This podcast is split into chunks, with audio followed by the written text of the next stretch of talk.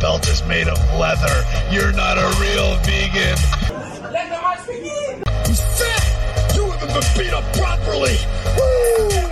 like to think that maybe this company will be better after Vince McMahon's dead, but the fact is, it's it's going to get taken over by his idiotic daughter and his doofus son-in-law and the rest of his stupid family. Yes, sir, we promised you a great match here tonight. Listen here, Andre, the child. WrestleMania! Hulkamania is running wild! My God, what a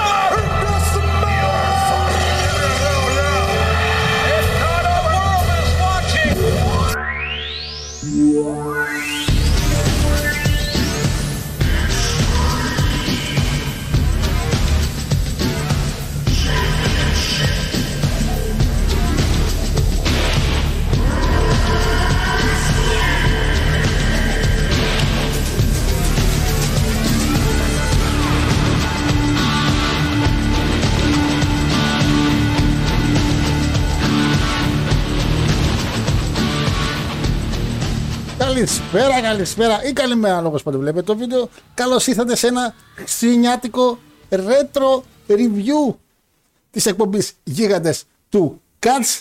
Εδώ πέρα μαζί όπου θα κάνουμε το retro review το οποίο ε, αποφάσισε ε, να κάνουμε ο τελευταίος νικητής του διαγωνισμού. Ε, καθότι μάλλον εντάξει έχετε μια γοητεία στο να με ταλαιπωρείτε. Εντάξει δεν είναι κακό. Και αυτός ο άνθρωπος επέλεξε να κάνουμε review, ένα pay per του 2006 και συγκεκριμένα ένα από τα χειρότερα pay per view όχι του χρόνου του 2006.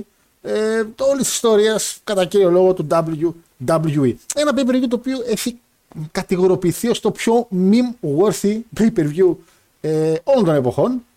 Ε, συγκεκριμένα στο WWE, για το TNA τα έχει πάει η σειρά αυτά. Αλλά ε, θεωρήσαμε ότι ίσως το καλύτερο που θα μπορούσαμε να κάνουμε για ένα τόσο meme worthy retro review είναι να φέρουμε και τον κατάλληλο καλεσμένο και μιας και σιγά σιγά όπω έχετε δει, επεκτηνόμαστε και στο Spotify και φέρνουμε και λίγο καινούριο κόσμο, να μπορούμε να κάνουμε κάποιες συνεργασίες και να φέρουμε νέα πρόσωπα. Μην ακούτε μόνο εμένα και τον Παναγιώτη, κρυβά είναι. Ε, καλά, θα ανοίξω και την κάμερα τόση ώρα που μιλάω. Καλησπέρα, ποια η κάμερα μου, αυτή είναι η κάμερα, ωραία. Ε, οπότε θα ήταν πάρα πολύ ωραίο, μιας και σας είπα ότι έχουμε ένα καλεσμένο έκπληξη σήμερα. Τον έκανα το post. Ε, και σίγουρα η έκπληξη έχει χαλάσει καθότι έχετε δει ποιος είναι στο εικονίδιο, αλλά δεν πειράζει. Νομίζω ότι το καταλληλότερο άτομο για να είναι μαζί μας αυτό το retro review, το meme worthy ε, retro review, είναι ο διαχειριστής της σελίδας SmackDown Memes που όλοι γνωρίζετε και όλοι αγαπάτε και έχουν τα διπλάσια follow από μένα, από τη δικιά μου σελίδα οπότε μέσα τα πιο πετυχημένη. Τον κύριο, τον ίδιο τον κύριο, τον SmackDown, τον Meme. Κύριε SmackDown, καλησπέρα. Καλησπέρα Γιώργο, καλησπέρα γιγαντές. Ε, μισό όποιον, ε, όποιον πρότεινε το December του Dismember από τώρα. Ήταν. Ε, θα πούμε περισσότερο εντάξει, θα πούμε και ε, στη συνέχεια, αλλά νομίζω μόνο μη είχε να δώσει αυτό το, αυτό το show. Ήταν πραγματικά ένα show το οποίο εντάξει, όσο και εγώ έκατσα να ψάξω λίγο τι παίχτηκε, υπήρχαν δικαιολογίες γιατί και πώς είναι τόσο χάλια. Αλλά τώρα μεταξύ μας δεν υπάρχει και δικαιολογία να έχεις κάτι τόσο χάλια. δηλαδή σε μια εταιρεία που είναι κολοσσόζε, παιδί μου. Αυτό νομίζω έγινε προσπάθεια να πάνε, να πάνε όλα στραβά. Νομίζω έγινε προσπάθεια. Δηλαδή δεν μπορείς να το κάνεις τόσο λάθος. Ε, και μιλάμε τώρα σε εποχή 2006, μιλάμε συγκεκριμένα για Δεκέμβριο του 2006, όπου δεν είχε βγει ακόμα το network. Οπότε για να δεις pay per view του WWE, έπρεπε να τα σκάσεις αδρά, έτσι. Κάνα πεντάρι, εξεντάρι, κάπου εκεί. Αυτό και δεν είχε ο κόσμος τότε, γιατί ήταν και το. Από ότι ήταν και το Survivor Series, λέει πάρα πολύ κοντά. Καταρχήν, ε, το 2006 είχε 3, 6, 7, 8, 9, 10, 11, 12, 13, 14, 15, 16, 18 pay per view. Α, ωραία, ε, και μια και πήραμε φόρο για το ξεκινήσαμε έτσι. Έχουμε Ιανουάριο New Year's Revolution, Rumble πάλι Ιανουάριο, Φεβρουάριο No Way Out, WrestleMania 22, τι με WrestleMania. Ε, μετά Backlash, Judgment Day, One Night Stand, Vengeance, Bass, SummerSlam.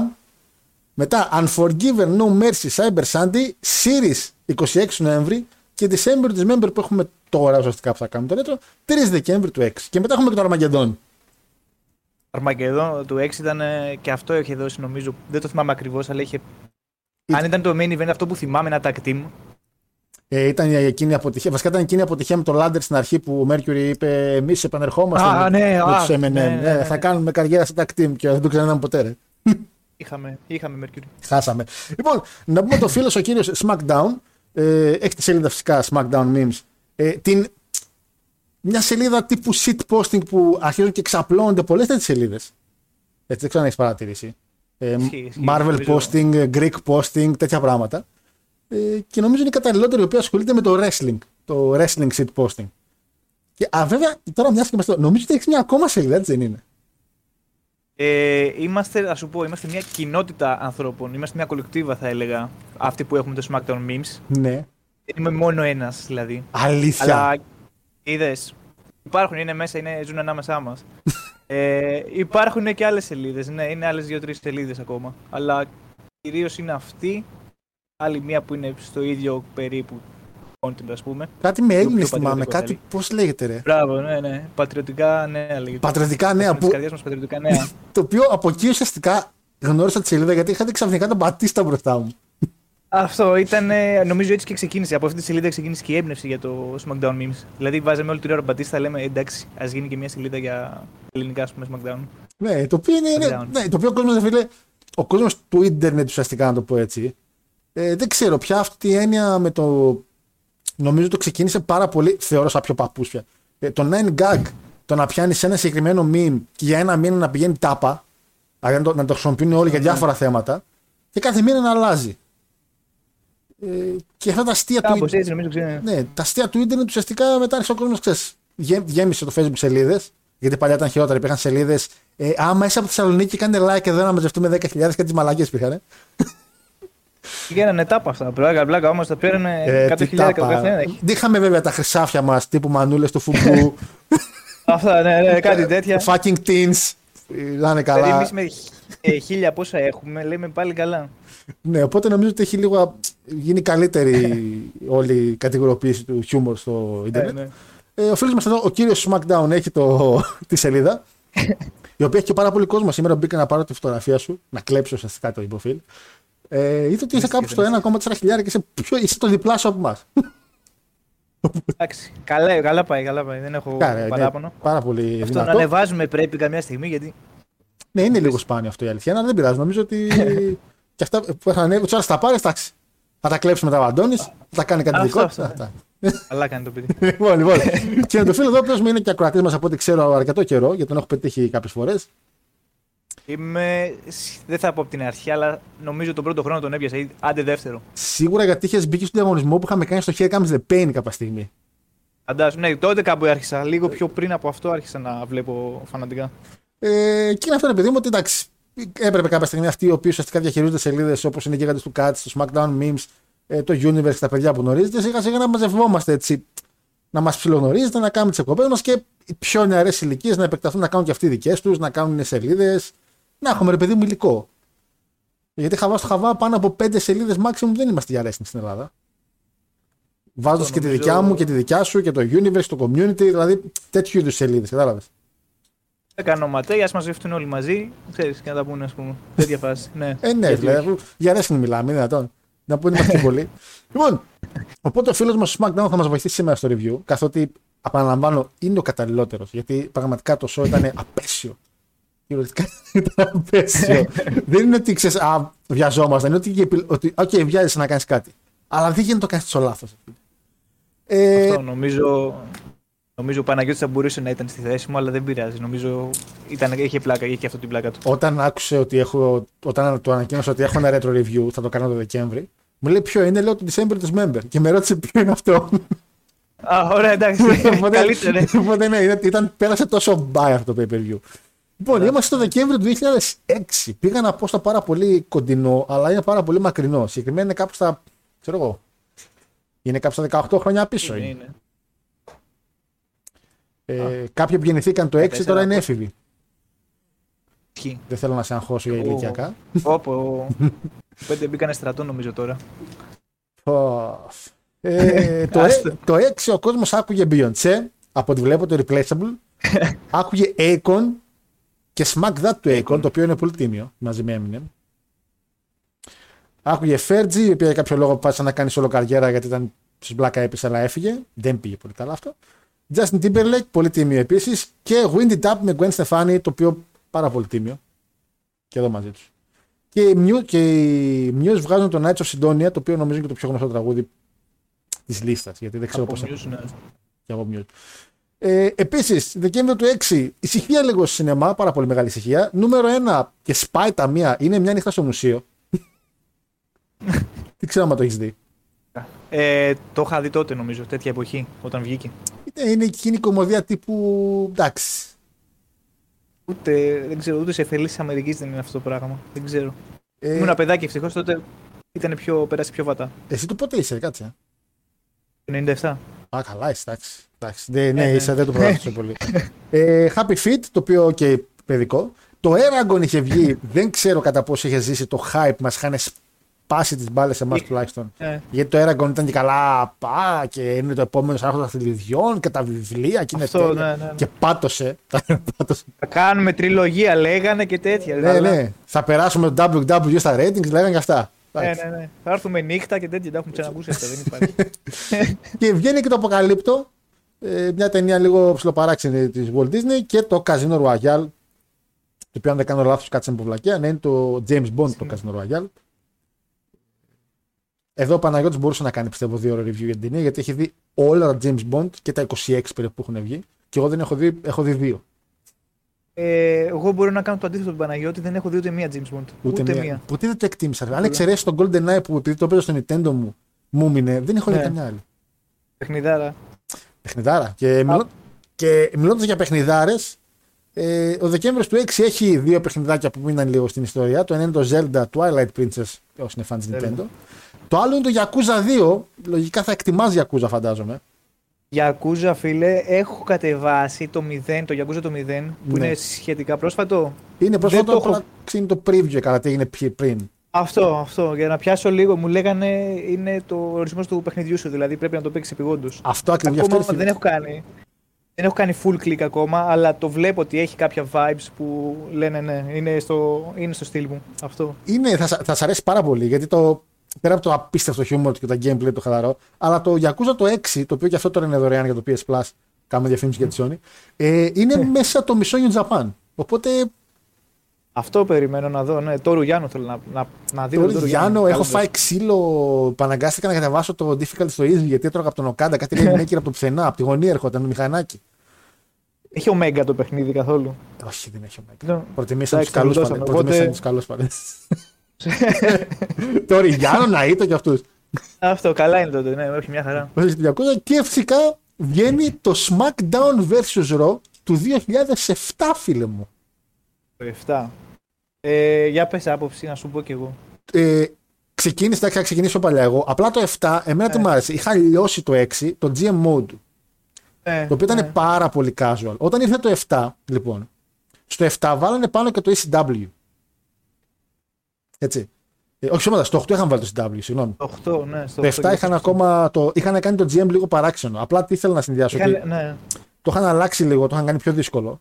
Και με ψιλοταλαιπωρούσε. Αλλά θυμάμαι τώρα, μιας και μιλάμε για CW, του 8 που είχαν βάλει το CW, για κάποιο λόγο πάντα έπαιρνε CW και είχα βαλθεί να κάνω το Marcus Von Con το top όνομα του CW. Ε, καλά. αλλά, Αλλά είσαι, είσαι true CW, φίλε. ρε, τα, αλλά εγώ τα ματσάβατα να κάνω συνέχεια watch. Ποτέ δεν έπαιζα, ήθελα να τα βλέπω. Και έκανα quit load πόσες φορές γιατί δεν νικούσε το πρώτο μάτς για τη ζώνη ο Bonkom ποτέ. Βρετή με Ελάιζα Μπέρκ. Βρετή με Κέλλη Κέλλη. τίποτα ρε. Δεν έπαιρνε νίκη με τίποτα. Ε, SmackDown vs. το 7 παιδιά είναι εκείνο το εξαιρετικό storyline με τον Benoit και τον Taker. Είναι το μόνο που θυμάμαι. Ε, στο career mode, στο οποίο ο Benoit και ο Taker έχουν μια ψημαχία και ο Taker του λέει πρόσχε μην πεθάνεις του λέει και να προσέχεις η οικογένειά σου γιατί θα την κυνηγήσω να κάνεις κάτι. Καλά πήγε αυτό. Ε, μια χαρά, εντάξει. Καλά πήγε αυτό. Αλλά Προφητικό. το έχεις λιώσει, το έχεις παίξει το, το 7. Το 7 το έχω λιώσει. Το έχω λιώσει και αυτό δηλαδή το manager mode είναι αυτό που θυμάμαι σίγουρα. Απλά σε σύγκριση με το 8, θα έλεγα προτιμώ το manager του 8 λόγω ECW, όπως είπες. Δηλαδή πήγαινα και έκανα κάτι booking, δεν θυμάμαι και εγώ τι. Σαμπού ήταν πάντα πρωταθλητής, πάντα. Ε, εννοείται. Ε, και όχι, το 7 είχε πολύ ωραίο mode στην καριέρα, νομίζω. Ναι, σε σχέση με ισχύει. το 8 τουλάχιστον. Ε, στο 7 δεν είναι εκεί που ήταν και ο Σαντίνο με τα ζόμπι, είναι η ιδέα μου.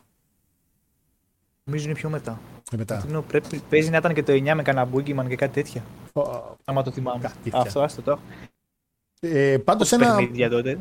Καλά. Ένα μικρό fun fact για τα SmackDown vs. Raw είναι ότι υπήρχε, ρε παιδί μου, ε, το ήξερε ότι το SmackDown vs. Raw του 9 μπορούσε σαν αντικείμενο να χρησιμοποιήσει thumbtacks, πινέζες. Α, όχι, δεν το ήξερα καν. Και όμως είχε βγει ένα update version του 2009 για το Wii και το Wii, παιδιά, είναι η μόνη κονσόλα στο οποίο SmackDown vs. Raw του 9 μπορείς να χρησιμοποιήσεις thumbtacks.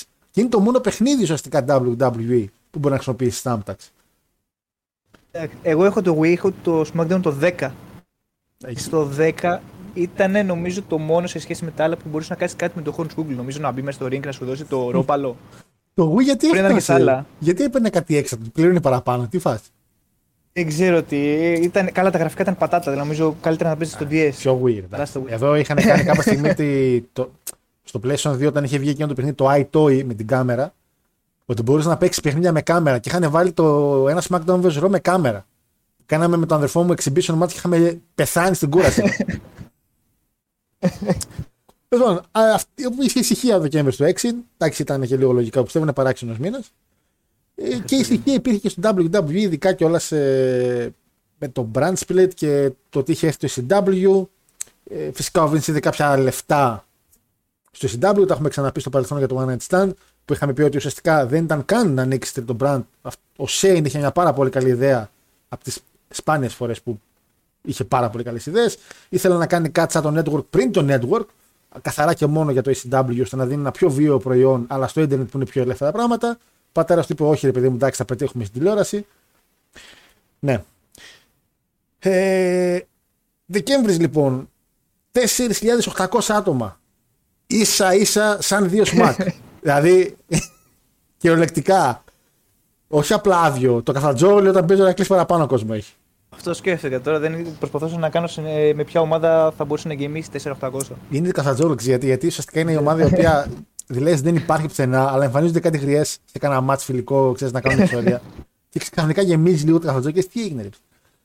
Αλλά 4.800 Νομίζω, άμα φίλοι κατέβαιναν. δεν είναι πολύ. Ε, Το γήπεδο χωρίς ομάδες να κατέβεις. Στι ομάδε ισχύει, στι ομάδε παραπάνω. Τα Γιάννενα προχθές πιο πολύ κόσμο είχαν. Καμίνη εκεί πέρα. Τι, ECW και τέτοια. Τελειώσατε. Wow, τέλειο, τέλειο, πραγματικά. ε, το Buy Red θεωρείται το χειρότερο που έχει κάνει στην ιστορία του WWE. Σίγουρα πριν network εποχές. Μιλάμε περίπου για 90.000 αγορές και 53.000 ήταν μόνο εγχώριες, που σημαίνει ότι υπήρχε πάρα πολλοί κόσμος ο οποίος αγόρασε εκτός ε, Αμερικής. Το πρόβλημα, όπως ανέφερες και πριν και πολύ σωστά, είναι ότι είχαν πάρα πολύ κοντά, φίλε, το Survivor Series του 6. Κυριολεκτικά έγινε Κυριακή το Series, είχαμε Raw, ECW, SmackDown και Κυριακή μετά December December. Δηλαδή, διαφορά μιας εβδομάδας. Οπότε, όταν έχεις δώσει ε, 80 δολάρια, 60 πόσο ήταν για το Survivor Series, ε, δεν θε να δώσεις άλλα 80 τώρα για το December, December Χριστουγεννιάτικα. Πλησιάζουμε γιορτέ. ε, είναι απόλυτα λογικό, θεωρώ. Και ο κόσμος δεν του έδωσε απαραίτητη σημασία. Και ένας λόγος που έχει και δίκιο ο κόσμος είναι ότι, φίλε μου, βλέποντας λίγο και το pre-show και καλά, είναι ότι είχαν δύο μάτσα ανακοινωμένα. Αυτό, ε, σε αυτό θέλω να σου πω κιόλας. Ναι. Θυμάμαι δηλαδή το ελληνικό DVD. Το ελληνικό DVD είχε δύο μάτς στην, αφή- στην αφίσα από πίσω. Όταν ήταν τότε, δηλαδή πήγε ένα βίντεο κλαμπ, τότε, τα παλιά τα χρόνια. Έβλεπα το December του December και λέει έχει δύο μάτς μόνο. Και λέω δεν πρόκειται να τον νοικιάσω αυτό το πράγμα. Τι είναι για να Αλλά έχει άλλα τόσα μέσα. Μα, ε, νομίζω το tag team το οποίο δεν υπήρχε. Το, ήταν open challenge που ήρθαν οι MM και το Chamber. Δεν είχε κάτι άλλο. Μμμ. αυτό, ε, καλά εντάξει, αυτά είναι νομίζω και τα μάτια που έχουν σημασία, αλλά θα το δούμε και μετά. ναι, θα το θα το- θα κάνουμε. ναι. ε, γενικά πριν το show έχουμε κάποιες μικροαλλαγές. Ο RVD πάει πατητός με το One Night Stand, χάνει τη ζώνη όμως στις 2 Ιουλίου, καθότι σταματάει η αστυνομία για κατοχή μαριχουάνα μαζί με τον Σαμπού. Ε, και όλα ο ίδιος RVD το πήρε όλο πάνω του όταν σταμάτησε η αστυνομία. Οπότε ο Σαμπού απλά έφαγε ένα μικρό πρόστιμο χιλίων δολαρίων και ο RVD σταμάτησε για 30 μέρες. Το θέμα είναι ότι έχασε στο ρο τη ζώνη τη μία και στο SW χάνει την άλλη τη ζώνη από τον Big Show, ο οποίος πια έκανε το heel turn, το οποίο εντύπωση μας έκανε. ναι, ναι, Ε, πιο πολύ. και σ- συμμαχεί με τον Paul Heyman, ο οποίος θεωρεί ότι ο Big Show είναι το τεράστιο ταλέντο του ECW, γιατί πρεσβεύει το ECW, το dominance και όλα αυτά. Ε, το show έδειξε ένα package για το main event, που ουσιαστικά ήταν το μόνο match που είχε διαφημιστεί. Έτσι. Και ο Θεούλης Joey Styles, με το που ξεκινάει το show, και χαιρετιούνται και με τον Daz. Για είμαστε αυτοί, είμαστε αυτοί με το ECW. Γυρνάει και λέει ότι ε, και στο main event έχουμε το Chamber που θα αλλάξει, ζώνη, ε, θα αλλάξει ζώνη χέρια. Ο, ο Ντούγαν, ο Τσαράκα. Λέει πληρώνομαι, λέει.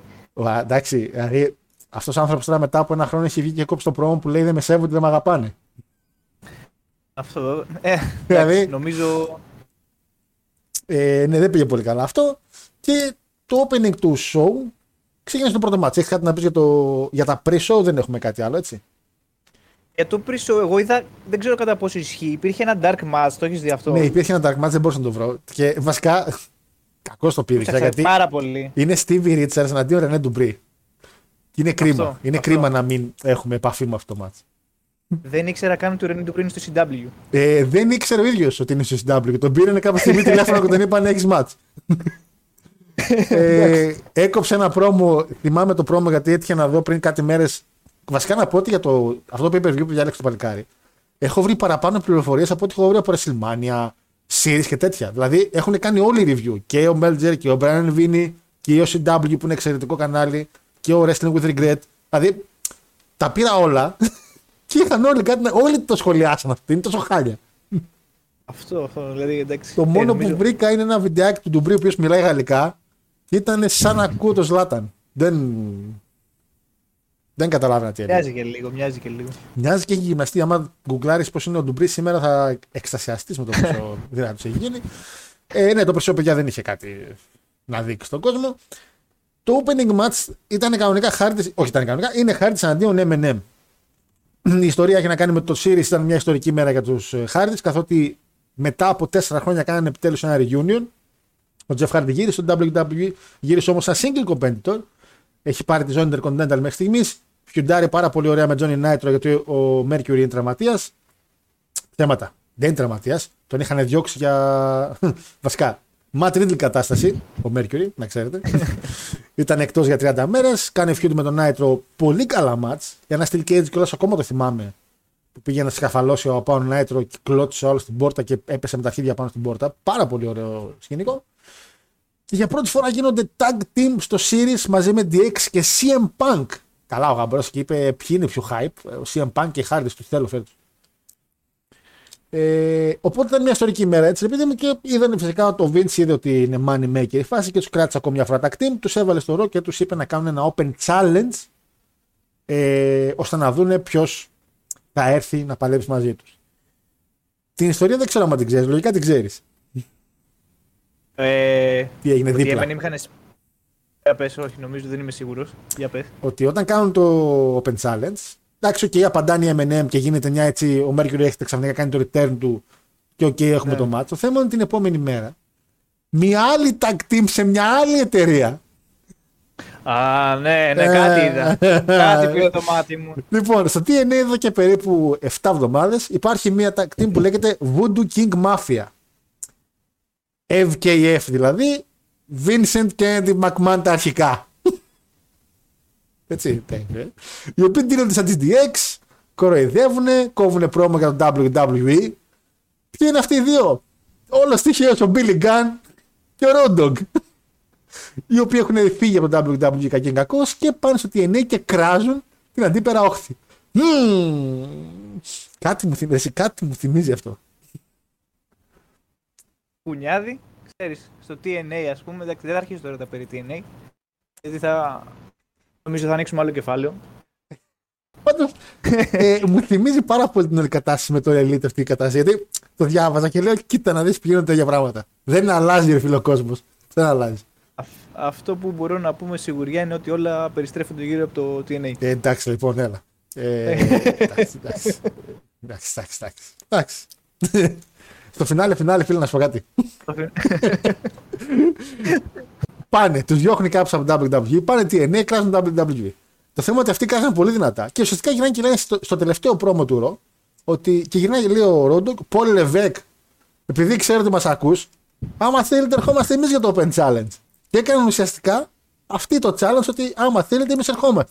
Πάρε με τηλέφωνο. Φυσικά το WWE δεν ασχολήθηκε. Ε, και ο λόγος που δεν ασχολήθηκε είναι επειδή το TNA εκείνη την περίοδο, όλως παραδόξως, τα πήγαινε πάρα πολύ καλά. Σε βαθμό ότι ήταν η peak χρονιά του ε, το 5 και το 6. Με Τζάρετ, Samoa Joe και αυτά. Οπότε δεν ήθελε το WWE να στρέψει την προσοχή του κόσμου προς εκεί. Ε, το match φίλε μου ήταν, κράτησε 22 λεπτά, κράτησε πάρα πολύ. Ε, κράτησε υπερβολικά πολύ, ναι. Κράτησε ουσιαστικά 2 λεπτά λιγότερα από το Chamber. Δηλαδή δεν έχω να πω κάτι παραπάνω. Ήταν το μόνο καλό μάτι στην κάρτα όσον αφορά το wrestling κομμάτι.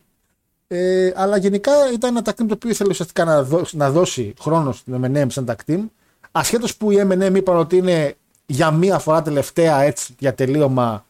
Ε, φυσικά οι M&M με το που τελείωσε το match την επόμενη μέρα είπαν ότι θα συνεχίσουν σε tag team. Αλλά κάποιος είπε ότι α, έτσι είστε. Και έριξε μια σκάλα μέσα στα μούτρα του Mercury μετά από ένα μήνα.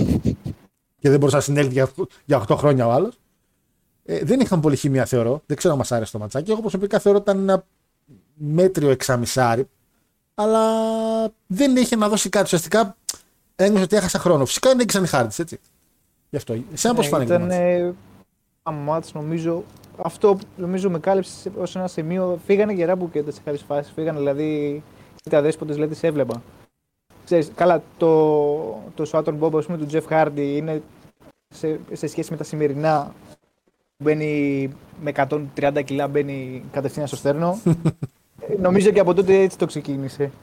Αλλά ναι, δεν ήταν κάτι. Εγώ, εγώ κάπου, άμα, άμα παίξουμε με, με μισά, θα έλεγα και εγώ 6,5. Αλλιώς το βάζω 7. 7 στα 10 για Μελίνα το μισό πόντο. Μελίνα εκπληκτική μάνατζερ. Μελίνα, ε, ναι, ναι. Ούρλιαζε κιόλα κάποια στιγμή έξω. Γενικά, πολύ ωραία γυναίκα στα νιά της Μελίνας. Βασικά, τι λέω, και τώρα είναι η γυναίκα έτσι πολύ ωραία. Ε, ναι, ισχύει. Και ήταν και πολύ καλή μάνατζερ και φυσικά το entrance της έχει μείνει πάρα πολύ στο, σε κάποιες νεαρές ηλικίες. πολλά screenshot αυτό το show, πάρα πολλά screenshot. Αυτό, δηλαδή από περίπου πόσα μάτς έχει, 6, από τα τρία μάτς εγώ έχω κρατήσει 18 screenshot δηλαδή. Γιατί κάποια στιγμή είχε μπει και η Trinity μέσα πιο μετά. Α, σκεφτόμουν ποιος άλλος μπορεί να ήταν. Ε, ήταν Σάντμαν, αλλά... Όχι, σα Α, ποιος θα μπορούσε. Ο Μπόρς μαχώνει πιο μετά με τον Ματ Στράικερ. Βέβαια, ναι. βέβαια, πριν πάμε εκεί, έχουμε πίσω τον RVD να κόβει ένα πρόμο για το Elimination Chamber και να λέει πόσο επικίνδυνο είναι. Ε, υπάρχει κάτω ένα, μια ετικετούλα η οποία λέει το πρόμο αυτό είναι isw.com exclusive και είναι το πιο αστείο πράγμα γιατί ουσιαστικά το βλέπεις τώρα και τη στιγμή και δεν είναι στο isw.com. Οπότε δεν είναι exclusive γάμο την τύχη μου. ε, το βλέπω τώρα. Κόβει ένα πρόμο, ο μόνος ο οποίος έκοψε πρόμο για το Chamber, το οποίο το θεωρώ κρίμα γιατί 6-6 άτομα μπορούσαν να κόψουν 6 πρόμο, αλλά μετά είδα ποιοι είναι στο, στο Chamber και λέω ποιος να κόψει πρόμο.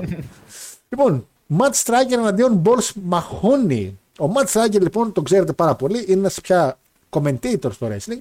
Ο άνθρωπος ήταν καθ... αρχήν καθηγητής ε, σε high school και έκανε social studies. Τώρα το τι είναι social studies δεν έχω ιδέα, δεν ξέρω αν έχεις ε, κοινωνικές επιστήμες. Ναι, εντάξει, στο πάντιο σπούδε ο άνθρωπος. Ωραία, κοινωνικές επιστήμες. Δηλαδή τι κάνει, Παντιακό. Ε, κοινωνικό τέτοια, πούμε, ξέρω εγώ. Ανθρωπιστικά έχει διάφορα, έχει με πολιτικά, έχει κοινωνιολογία, πολλά στοιχεία, δεν ξέρω. Τώρα στην Αμερική δεν ξέρω τι διδάσκονται και τι από αυτά και από εδώ. Τι ανοίγουν ΜΚΟ στον Κιβωτό, τι κάνουν; Ε, Ξέπλυμα. δεν νομίζω. Κοινωνικά. Θα μπορούσε, εντάξει, ο Striker σίγουρα. Πιο πιθανό γι' αυτό. Ε, άνθρωπος όταν ήταν καθηγητής, απολύθηκε σαν δάσκαλος γιατί πολύ απλά έβαζε sick days δηλαδή ότι αρρώστανε, για να πάει να παλεύει στο Zero One στην Ιαπωνία. ο παίκτης. ο 100 IQ. Ε, Νομίζω, ε. τον πήρανε χαμπάρι, τον απολύσαν από δάσκαλο και εκείνη κάποια στιγμή που ενδιαφέρθηκε ο WWE γιατί τον είχε ήδη, τον ήξερα από πριν και με το που έμαθα ο ότι ήταν δάσκαλος παλιά, τι θα τον κάνουμε εδώ πέρα, δάσκαλο. Ε, είχε τον κείμενο του καθηγητή, ότι ήξερε μερικά πράγματα παραπάνω και ε, έμπαινε ακόμα και το έντρενε. Γενικά τα πάντα ήταν ότι είναι καθηγητής. Το μόνο που έκανε εντύπωση είναι ότι είχε τη φάτσα του στο βρακί του και είχε το, ναι. το, κεφάλι του στον κόλο του. Και είναι κάποια στιγμή που λέει και ο Τζο Styles ποιος άνθρωπος θέλει να κάθεται πάνω στο πρόσωπό του; Και είχε ένα μικρό δίκιο. Τώρα έχεις δύο άτομα τα οποία φίλε είναι πάρα πολύ. Όχι άτεχνα. Έχεις τον Μπόρ Μαχώνη, ρε φίλε. Που είναι σαν ένας πιο αδύνατος Jim Duggan. Δηλαδή δεν μπόρεσα να βγάλω άκρη. Με το... Κάποια στιγμή είχαν ένα καλό sequence με κάτι arm drag, κάτι τέτοια, αλλά το μάτι ήταν απέσιο. Κάτι προσωπική μου γνώμη. Ε, ναι, νομίζω ότι ήταν κακό, αλλά σε θέμα, θέμα memes νομίζω έδωσε αρκετό content. μόνο που μπαίνει τύπος που το λένε Balls Mahoney ε, νομίζω είναι αρκετά καλό όνομα για wrestler και εγώ αυτό θα διάλεγα. Balls μαχώνει. Ε, αυτό. Αλλά νομίζω ότι αυτό που απογείωσε το μάτι ήταν το μαγιό του Striker. Ρε φίλε, το στόμα του ήταν και ακριβώς που είναι το κενό ανάμεσα. Τώρα δεν ξέρω πώς να δώσω εικόνα γιατί ήταν ακριβώς εκεί που- που ενώνονται, ρε παιδί είναι μου. κατευθείαν. Ναι, το part 1 και το part 2 της όλης κατάστασης. Και ανοιγούκλινε το στόμα του. Έβλεψε ανοιγούκλινο.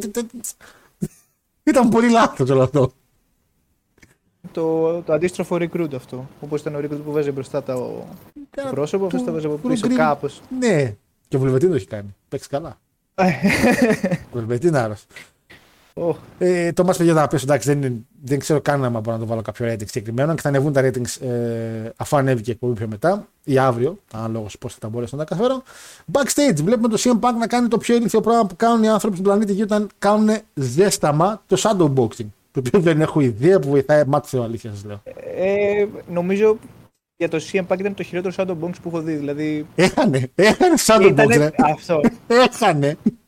ήταν προφητικό για την καριέρα του στο UFC, νομίζω. Τον έβλεπα θα κάνει shadowboxing και λες, αυτό. Χάσιμα. ρε.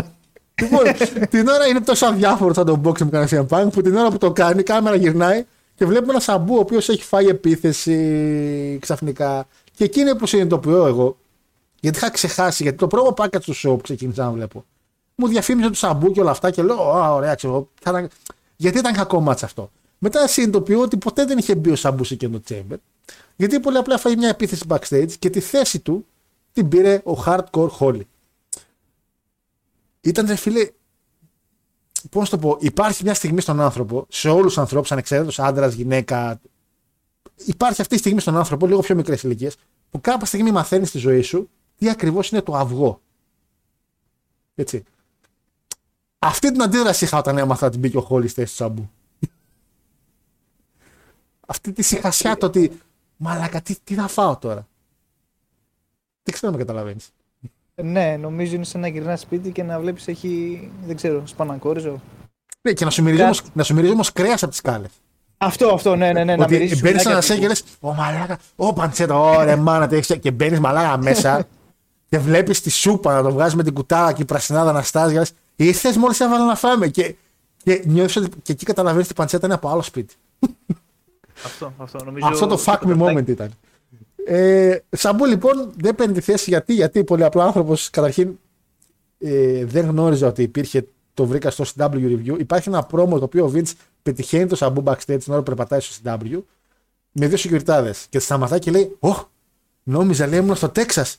Α, τελικά λέει ήμουν στο Αφγανιστάν. Και είμαι, Όχι, ρε, πούστη. Το είδα, το είδα χθες αυτό που πέθανε. Το είδες. Και, Αυτό γέλιο. και μετά γυρνάει και λέει: Κοιτάξτε, παιδιά, ένας Ταλιμπάν. Ε, εντάξει, λέω. ε, τι να του κλάσουν οι γκόμενες που ζητάνε λεφτά, ρε. Ένας να κάνει retro review το 6. Αυτό. Ε, νομίζω. Έτσι. Νοέμβρη του 5 που είπε τη λέξη από νι στο Σίνα. Μέχρι Δεκέμβρη του 6 που είναι αυτά τα promo εδώ. Τελείωσε. Ο Βίνι τελείωσε. Ε, βέβαια, σαν- φυσικά μετά πέρα από το χαβαλέ κάνει αυτό το promo, αλλά μετά το ανεβάζει λίγο λέγοντα του ότι Α, όχι, όχι, κάτσε εσύ, λέω homicidal, suicidal και όλα αυτά, death defying σαμπού. Ε, οπότε μείνε μακριά μου. Ε, υπάρχουν δύο εκδοχές για ποιο λόγο δεν μπορούσε να μπει ο Σαμπού. Η μία ήταν ότι ο Σαμπού γενικά ήταν backstage κάπως πολύ απότομος, γίνεται πολύ συμπαθής. Ε, αλλά αυτό που υπερισχύει και άκουσα του πιο πολλούς από τα review και αυτό που πίστεψα ουσιαστικά είναι ο κύριος Μέλτζερ που άκουσα το retro review που είχε. Ε, είναι ότι ουσιαστικά ο Vince του κόλλησε ότι ήθελε τρεις και τρεις. Ήθελε τρεις face, τρεις heel. Δεν και καλά. Ε, οπότε έβγαλε το σαμπού και έβαλε μέσα το hardcore holly. Ε, τώρα πώς του ήρθε αυτό, πώς κόλλησε έτσι, δεν μπορώ να καταλάβω. Ε, και επίσης θεώρησε ότι το σαμπού μπορεί να παλέψει μόνο σε gimmick matches.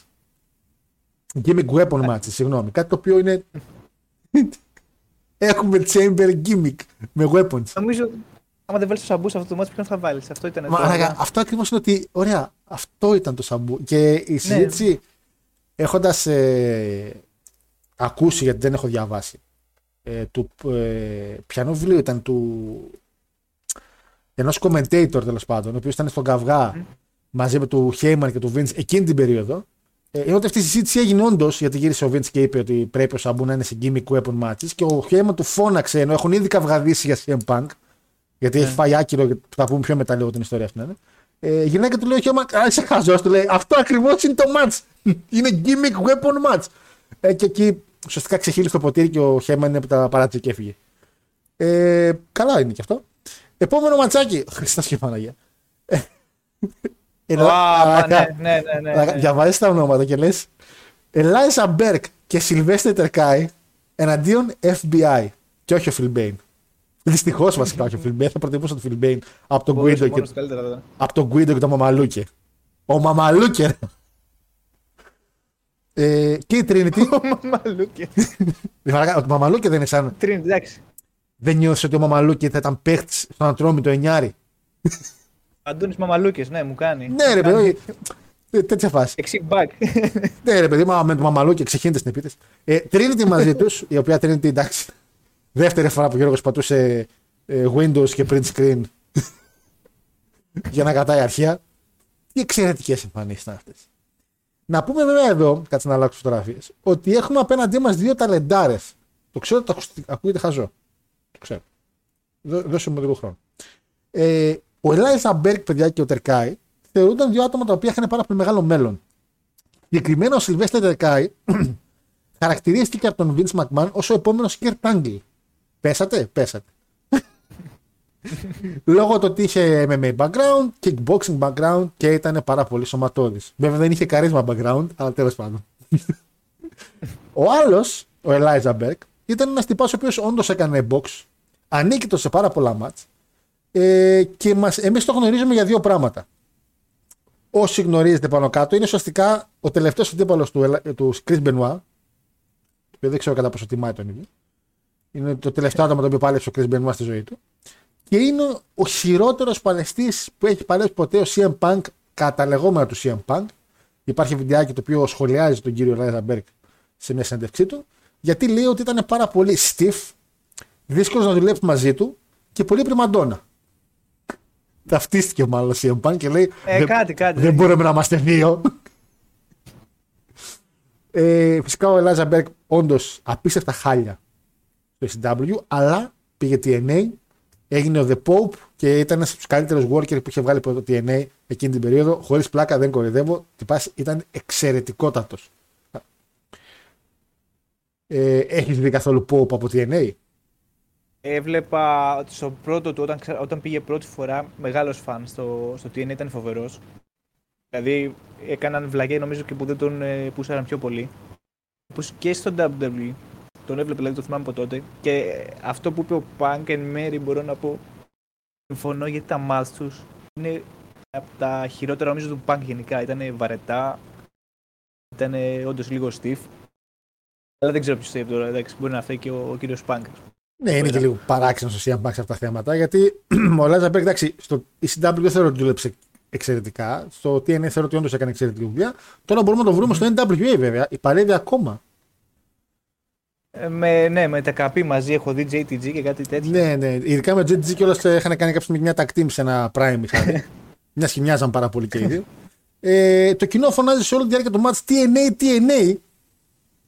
ε, είπα, επαναλαμβάνω, είναι το peak του TNA εκείνη την περίοδο και αυτό που είναι χειρότερο είναι ότι Τερκάι κάνει δύο κινήσεις παλαιστών του TNA, κάνει του Samoa Joe το finisher και τον Jeff Jarrett το finisher.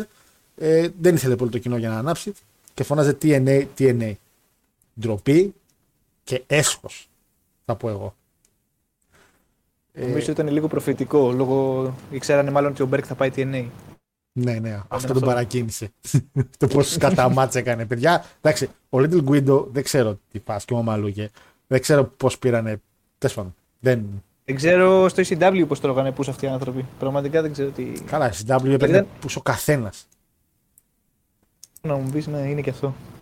Ε, κρατάμε την Trinity από αυτό το match και τον Τερκάη, ο οποίος παιδιά, ναι, είναι the next best thing. Νομίζω, θα, νομίζω πρέπει να τον βάλω διαγωνισμό κάποια στιγμή σε Rumble. Γιατί όχι. ίδιος ο Κομορότο δεν από το EW ήταν. Μου θύμισε έναν ε, με αφάνα κάπω. Ναι, καλά, Κομορότο. Ναι.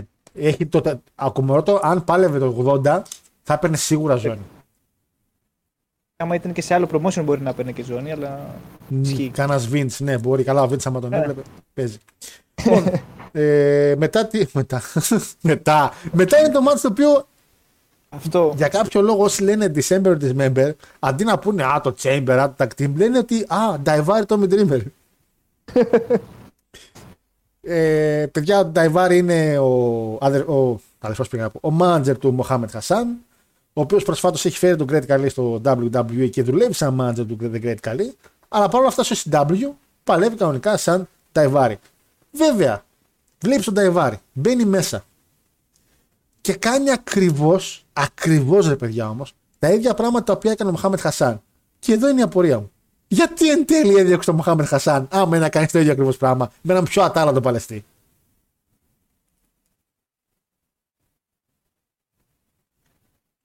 Αχ, Θεέ μου. Και παλεύει με τον Ντόμι Τρίμερ.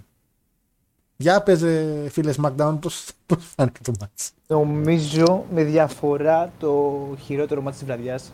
Γιατί ρε εσύ έτσι; Ε, από αυτούς τους τρεις. Γιατί πρώτα απ' όλα λείπει ο Μοχάμιτ Χασάν. Κάτσε Να να βάλω. ξεκινήσουμε από αυτό. Τον Ταϊβάρ τον ξέχασα. Ε, καλά, ναι. Λείπει, ο, λείπει ο Χασάν, οπότε το μάτι ήδη πέφτει στα μάτια μου. Αλλά σε θέμα νομίζω content ε, ανεβαίνει πάρα πολύ λόγω Great Καλή. Εξαιρετικός. Οπότε είναι λίγο αντίβαρο. Αυτό είναι λίγο αντίβαρο σε αυτό το match.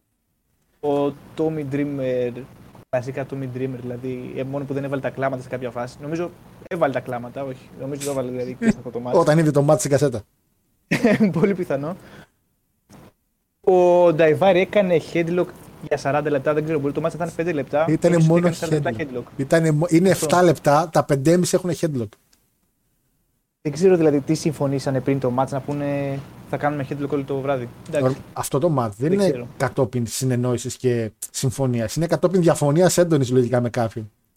Κάτι έγινε, ναι, κάτι δεν- πρέπει να έγινε. Και πάτ, είναι, το μάτς παιδιά είναι τόσο άθλιο που πάτησα στο Google για φωτογραφίες να βρω και πάτησα Νταϊβάρ να τον Tommy Dreamer και είχε μόνο με τον Khali. Δεν είχε καν με τον Νταϊβάρ. Τέλος πάντων, Νταϊβάρη κάποια στιγμή εντάξει, ήταν και manager του Kurt Angle και πιο πριν.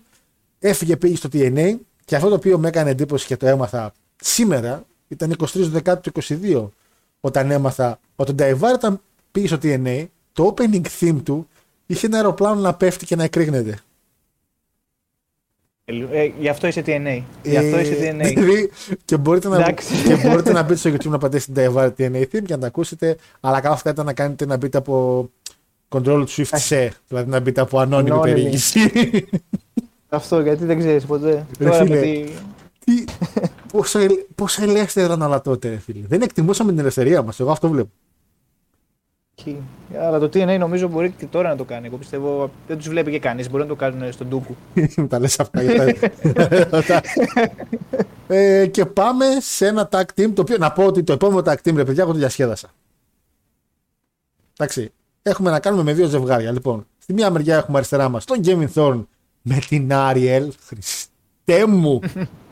και δεξιά έχουμε να κάνουμε με τον. ε, με τον Mike Knox και την Kelly Kelly. Η οποία δεν τη γοητεύει καθόλου αυτό το προφίλ. Να πω τώρα που το ξαναβλέπω. Μια μύτη σαν τέσσερα. Λοιπόν, Kevin Thorne. Φίλε, μιμ. Μια τέτοια σελίδα δεν μπορεί να μην έχει τον Kevin Thorne σε εκτίμηση. Kevin Thorne είναι στους top 5 παίχτες μου. Δηλαδή νομίζω πέρα από Kevin Thorne ήταν και ο Mordecai. Μεγάλος νικητής του διαγωνισμού. Εις διπλούν. Αυτό, double champ, οπότε τίποτα. Όχι, νομίζω ο Kevin Thorne παντού κολλάει. Νομίζω παντού κολλάει ένας Kevin Thorne. Ρε φίλε, όμως να σου πω κάτι. Ε, το gimmick του είναι βαμπύρ, οκ. Γιατί Kevin; Πες το να και τάσο. Δηλαδή, Ε, αυτό, ναι. ρε φίλε, είναι βαμπύρ. Kevin. Δηλαδή, γενικά με τα ονόματα υπήρχε μια... Δηλαδή, έχεις- ο άλλος που είχαν ο Γκαγκρέλ. Ναι ρε φίλε, Γκαγκρέλ. Εννοείται. ναι. Τώρα Kevin. Δηλαδή, τέλος πάντων. Η Άριλ από δίπλα βέβαια να πω ότι είναι μια εξαιρετική κοπέλα. Ήταν μια εξαιρετική κοπέλα γιατί δυστυχώς έχει πεθάνει. Ε, Όχι, ρε, δεν πέθανε. η Άριελ. Μήπως ήταν η Άσλη αυτή; Όχι, όχι, η Άριελ. Γιατί φίλε. είδα, είδα πρόσφατη συνέντευξή της. Ε. Πού ρε; Όντως, πας και έγινε πολύ πρόσφατα. Α, τον κουκλάρω κιόλας, μπαμπά. Είμαστε... Πήγα να πω ότι όλα Γράψε συμβαίνουν. Αριέλ. Άμα γράψω Πήγα Άριελ, μου με έβγαλε βγάλε. Disney. Έχει πεθάνει φίλο μου. Σέλι Μαρτίνες. Ναι, η Σέλι ήταν. Nickname born.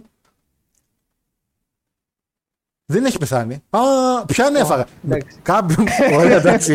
Παιδιά, ενημερώστε Είχαμε. λίγο. Ενημερώστε την κυρία Σέλι ότι παίζει στα κοντά να γίνει μαλακία. Ε, πω, πω είναι πιο όμορφη τώρα. ρε, Μπράβο της. Ε, μία κοπέλα τέτοιου είδους gimmick έχει πεθάνει πρόσφατα, γι' αυτό με έχει μείνει. Και τώρα δεν είμαστε και δεν έχουμε και το. Α, η Ντάφνη, η Ντάφνη. Η Ντάφνη, Άννα, μπράβο. Sorry, την πέρασα με την Ντάφνη. Εγώ βλάκα είμαι. Βέβαια και η Ντάφνη μ' άρεσε πάρα πολύ. Να πω την αλήθεια. Ε, Shelly Martinez λοιπόν που την έφαγα λάχανο τζάμπα. Τζάμπα την έφαγα την κοπέλα. Ναι, Είχαμε. Είχα, είχαμε κυριολεκτικά. Α γκουγκλάρει λίγο κάποιος τι κάνει αυτές τις μέρες. ε, μια γυναίκα η οποία εντάξει. Ήταν όπως ήταν ντυμένη. Ε, γιατί μπαίνει ο Mike Knox καταρχήν πρώτος μαζί με την Kelly Kelly και το όλο gimmick είναι ότι ουσιαστικά ο Mike Knox και η Kelly Kelly είναι ζευγάρι. Απλά η Kelly Kelly γουστάρει το CM Punk. Ε, και για κάποιο λόγο ενώ τον γουστάρει ε, και ενώ, ξεκινάει, ενώ έχουν μπει μέσα και ο άλλος είναι στη γωνία και πανηγυρίζει, αυτή πιάνει μικρόφωνο και λέει ε, Καλησπέρα, θα ήθελα να πω πολλέ, πολλέ, καλή τύχη. Το CM Punk παλεύει μετά από, το, από μένα. Ε, και ο άλλος τη παίρνει το μικρόφωνο και λέει Τι κάνεις, Μωρή. Και για κάποιο λόγο ο κόσμος γιουχάρει τον Mike Knox, ο οποίος είναι ο καληνυχτάκι αυτής όλης τη φάσης. Και είναι κρίμα, ρε φίλε. Ε, αυτό νομίζω. γιατί είναι, χει- να σου κάνω μια ερώτηση. γιατί είναι χείρο Knox. Τη διερνή. Όχι.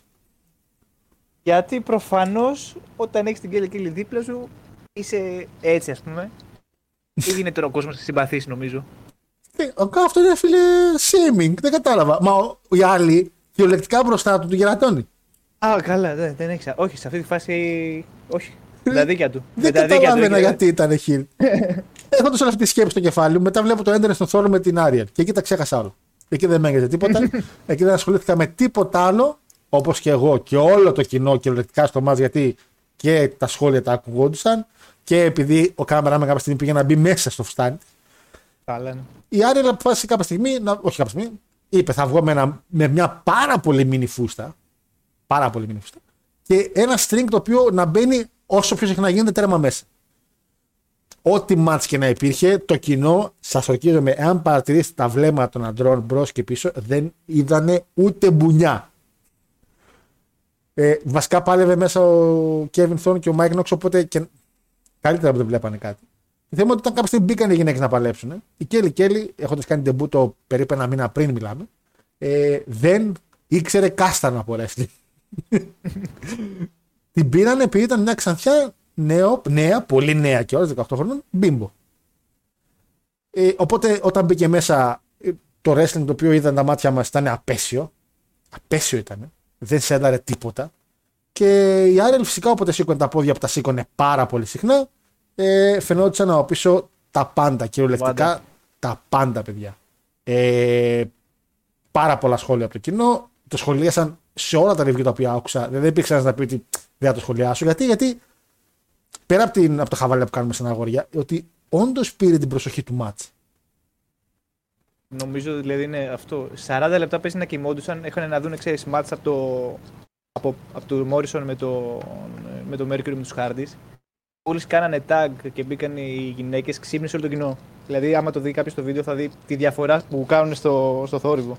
Ναι, αυτό είναι ότι το ζούσαν ρε παιδί. Μα απλά θεωρώ ότι πήρε, Αυτό. πήρε πάρα, πο- πάρα πολύ από τα παιδιά τα οποία παλεύανε. Δηλαδή, τους πήρε το momentum όλο. Ε, κάποια στιγμή και η Ελκύρα έχει φάει πολύ ξύλο πάνω να κάνει tag τον Nox. Ο Nox φυσικά πολύ κύριος, πραγματικά εγώ μαζί του ακόμα. Φεύγει, δεν την κάνει tag και την αφήνει μέσα να τη δίνουνε. Και η Άρελ φυσικά κάνει pin βάζοντας τον κόλλο της πάνω στο πρόσωπο της Κέλη Κέλη. Τι ματσάρα 5 star ήταν αυτή την τύχη που μέσα. Εμένα μ' άρεσε, μ' άρεσε πάρα πολύ το μετά. Δεν ξέρω αν θα το αναφέρεις σε Εννοείται. Τι- αυτό. Ε, το μετά εννοείς φαντάζομαι που συνέχισαν να τη δέρουνε Αυτό, ναι. και αποφασίζει να μπει μέσα στο Sandman γιατί έπρεπε να εμφανιστεί κάποια στιγμή και ο Sandman στο show, μιας και δεν τον βάλανε πουθενά. ε, και τι έκανε, έδιρε ουσιαστικά. Ε, νομίζω έδιρε μόνο τον Kevin, δεν νομίζω να έδιρε την Άριελ. Δεν, θυμ- Ε, έχω- δεν την έδιρε, δεν- όχι. Κρίμα. Μπορεί να της έκανε κανένα. ε, αυτό. Νομίζω ο Sandman θα μπορούσε ακόμα και σήμερα να είναι στο WWE. Δηλαδή, όποτε έχει κάποιο match που πες ε, δεν πουλάει, βάλ το να μέσα, ξέρω εγώ. Αυτό. Μπαίνει εκεί με, το, μπαίνει εκεί με τις μπύρες, με το, ξε- με το ξύλο, αρχίζει δέρνει. Και αυτή ήταν η όλη δουλειά του Sandman γενικά στο CW, το νέο CW, γιατί μάτς δεν έκανε περίπου κανένα. Είχε δει κάποιος με τον Matt Striker. Ε, τώρα έμπαιρνε, έδιρε το, τον Kevin Thorne. Δηλαδή αυτό έκανε ο Sandman. Όχι ότι και πριν που υπάλληλε έκανε παραπάνω πράγματα. αλλά τέλος πάντων. Ε, Αυτό δεν είναι για πολλά πολλά. Ο Sandman είναι μπες με την μπύρα, μπες με το ξύλο, βάρα το κεφάλι σου. Κάνε και- ό,τι και με το κοινό. Ε, Δεν χρειάζεται πολλά πολλά. Λοιπόν, και Αλλά- φτάνουμε. Πες, πες, πες. Βλακία του Sandman, η μόνη βλακία του Sandman σε αυτό το μάτι ήταν ότι δεν έκανε κίνηση στη- με την Kelly Kelly. Με τη λες, ε. Δηλαδή τη σώζεις, τη σώζεις, τι, τι θα κάνεις μετά; Ισχύει, ρε φίλε. Αλλά τώρα θα μου πεις την Ποιο γέλη λόγο; θα ήταν too much. Δηλαδή την πέφτει στο CM Punk. Έχει τον Nox να πάει και με Τσάτμαν. Ε, εντάξει. Θα μπορούσε να κάνει ένα spanking στην Άριελ. Αλλά. Α ζητάω πολλά από το CW από ό,τι φαίνεται. Ε, εντάξει, η CW ήταν. Ε, Elimination Chamber ξεκινάει, κατεβαίνει το Chamber, κατεβαίνει το κλουβί λοιπόν. Ε, το οποίο ουσιαστικά ε, θα ήταν και το main event. Όχι, θα ήταν, ήταν και το main event. Όπως βλέπετε, η κάρτα κράτησε λίγο και γενικά κράτησε πάρα πολύ λίγο το show. Είχε και λίγα μάτσα, αλλά κράτησαν και λίγο τα μάτσα. Οπότε δεν άξιζε να αγοράσει full price το pay per view. Οπότε πολύ σωστά ο κόσμος δεν ασχολήθηκε καν με αυτό το pay per view. Βγαίνει ο Paul Heyman μαζί με δύο hitters που φορούσαν κράνος μηχανής και κάτι τέτοιο. Κόβει ένα πρόμο, λέει για το SW ότι είναι ένα global phenomenon και λέει ότι θα είναι για πάντα πρωταθλητής ο Big Show και είναι ο πιο dominant πρωταθλητής που έχει το SW. Και ένας φαν φωνάζει εκείνη τη στιγμή πάνω στη... εκεί που έχει τελειώσει την πρώτη σειρά το Heyman και έχει μια ησυχία γιατί δεν ασχολείται κανείς. Φωνάζει ένας τυπάς στην πρώτη σειρά ότι με το που λέει για τον Big Show ο άλλος, φωνάζει θα πάρει σύνταξη λέει του χρόνου ούτω ή άλλω. ε, και έπεσε πάρα πολύ μέσα γιατί το Big Show ήταν το πρώτο τελευταίο του match στο WWE τότε, το Chamber. Έκανε ένα ακόμα rematch με τον Lashley στο SW και έφυγε.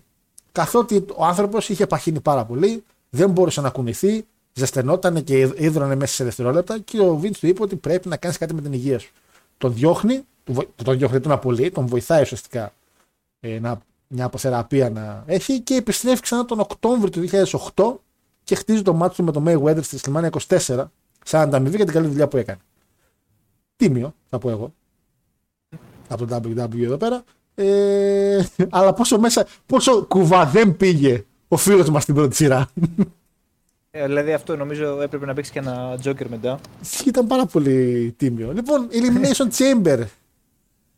Η ιστορία πίσω από το Chamber αυτό είναι πολύ μεγαλύτερη από αυτά που γίνανε στο match.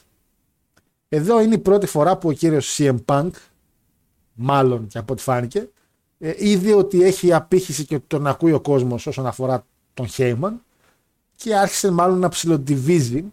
Γιατί; Στο προηγούμενο show, το οποίο κάποια στιγμή θα πέσουμε και στο King Cuts πάνω του, ε, είπαμε ότι η DX που είναι πάρα πολύ στα hype της εκείνη τη στιγμή διαλέγει μια ομάδα και διαλέγει τους Hardys να κάνουν τετράδα και για πεντάδα να κλείσουν πέμπτο άτομο θεωρεί ο Triple H ότι πρέπει να πάρει το CM Punk.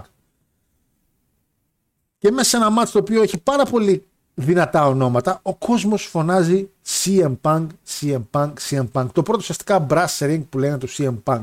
Ένα πρόμο το οποίο, ένα πρόμο λέω, ένα μάτς το οποίο ο Punk ανέφερε ξανά στο πρόμο το 11 που γύρισε και είπε στο γαμπρό ότι δεν ξέρω αν θυμάσαι καλά, όταν ήμασταν μέσα με DX και τους Hardys, ο κόσμος λέει φώναζε CM Punk, CM Punk. Και εκεί είναι που ο Triple H τους είχε πει ότι ναι, μία μέρα φωνάξαν το όνομά σου επειδή είσαι το underdog. Μετά σε ξεχάσανε. Από εκεί δηλαδή, παιδιά, οφείλεται αυτό το πρόμο το οποίο έγινε. Ο CM Punk λοιπόν με το hype το οποίο έχει, έχει δημιουργήσει ένα.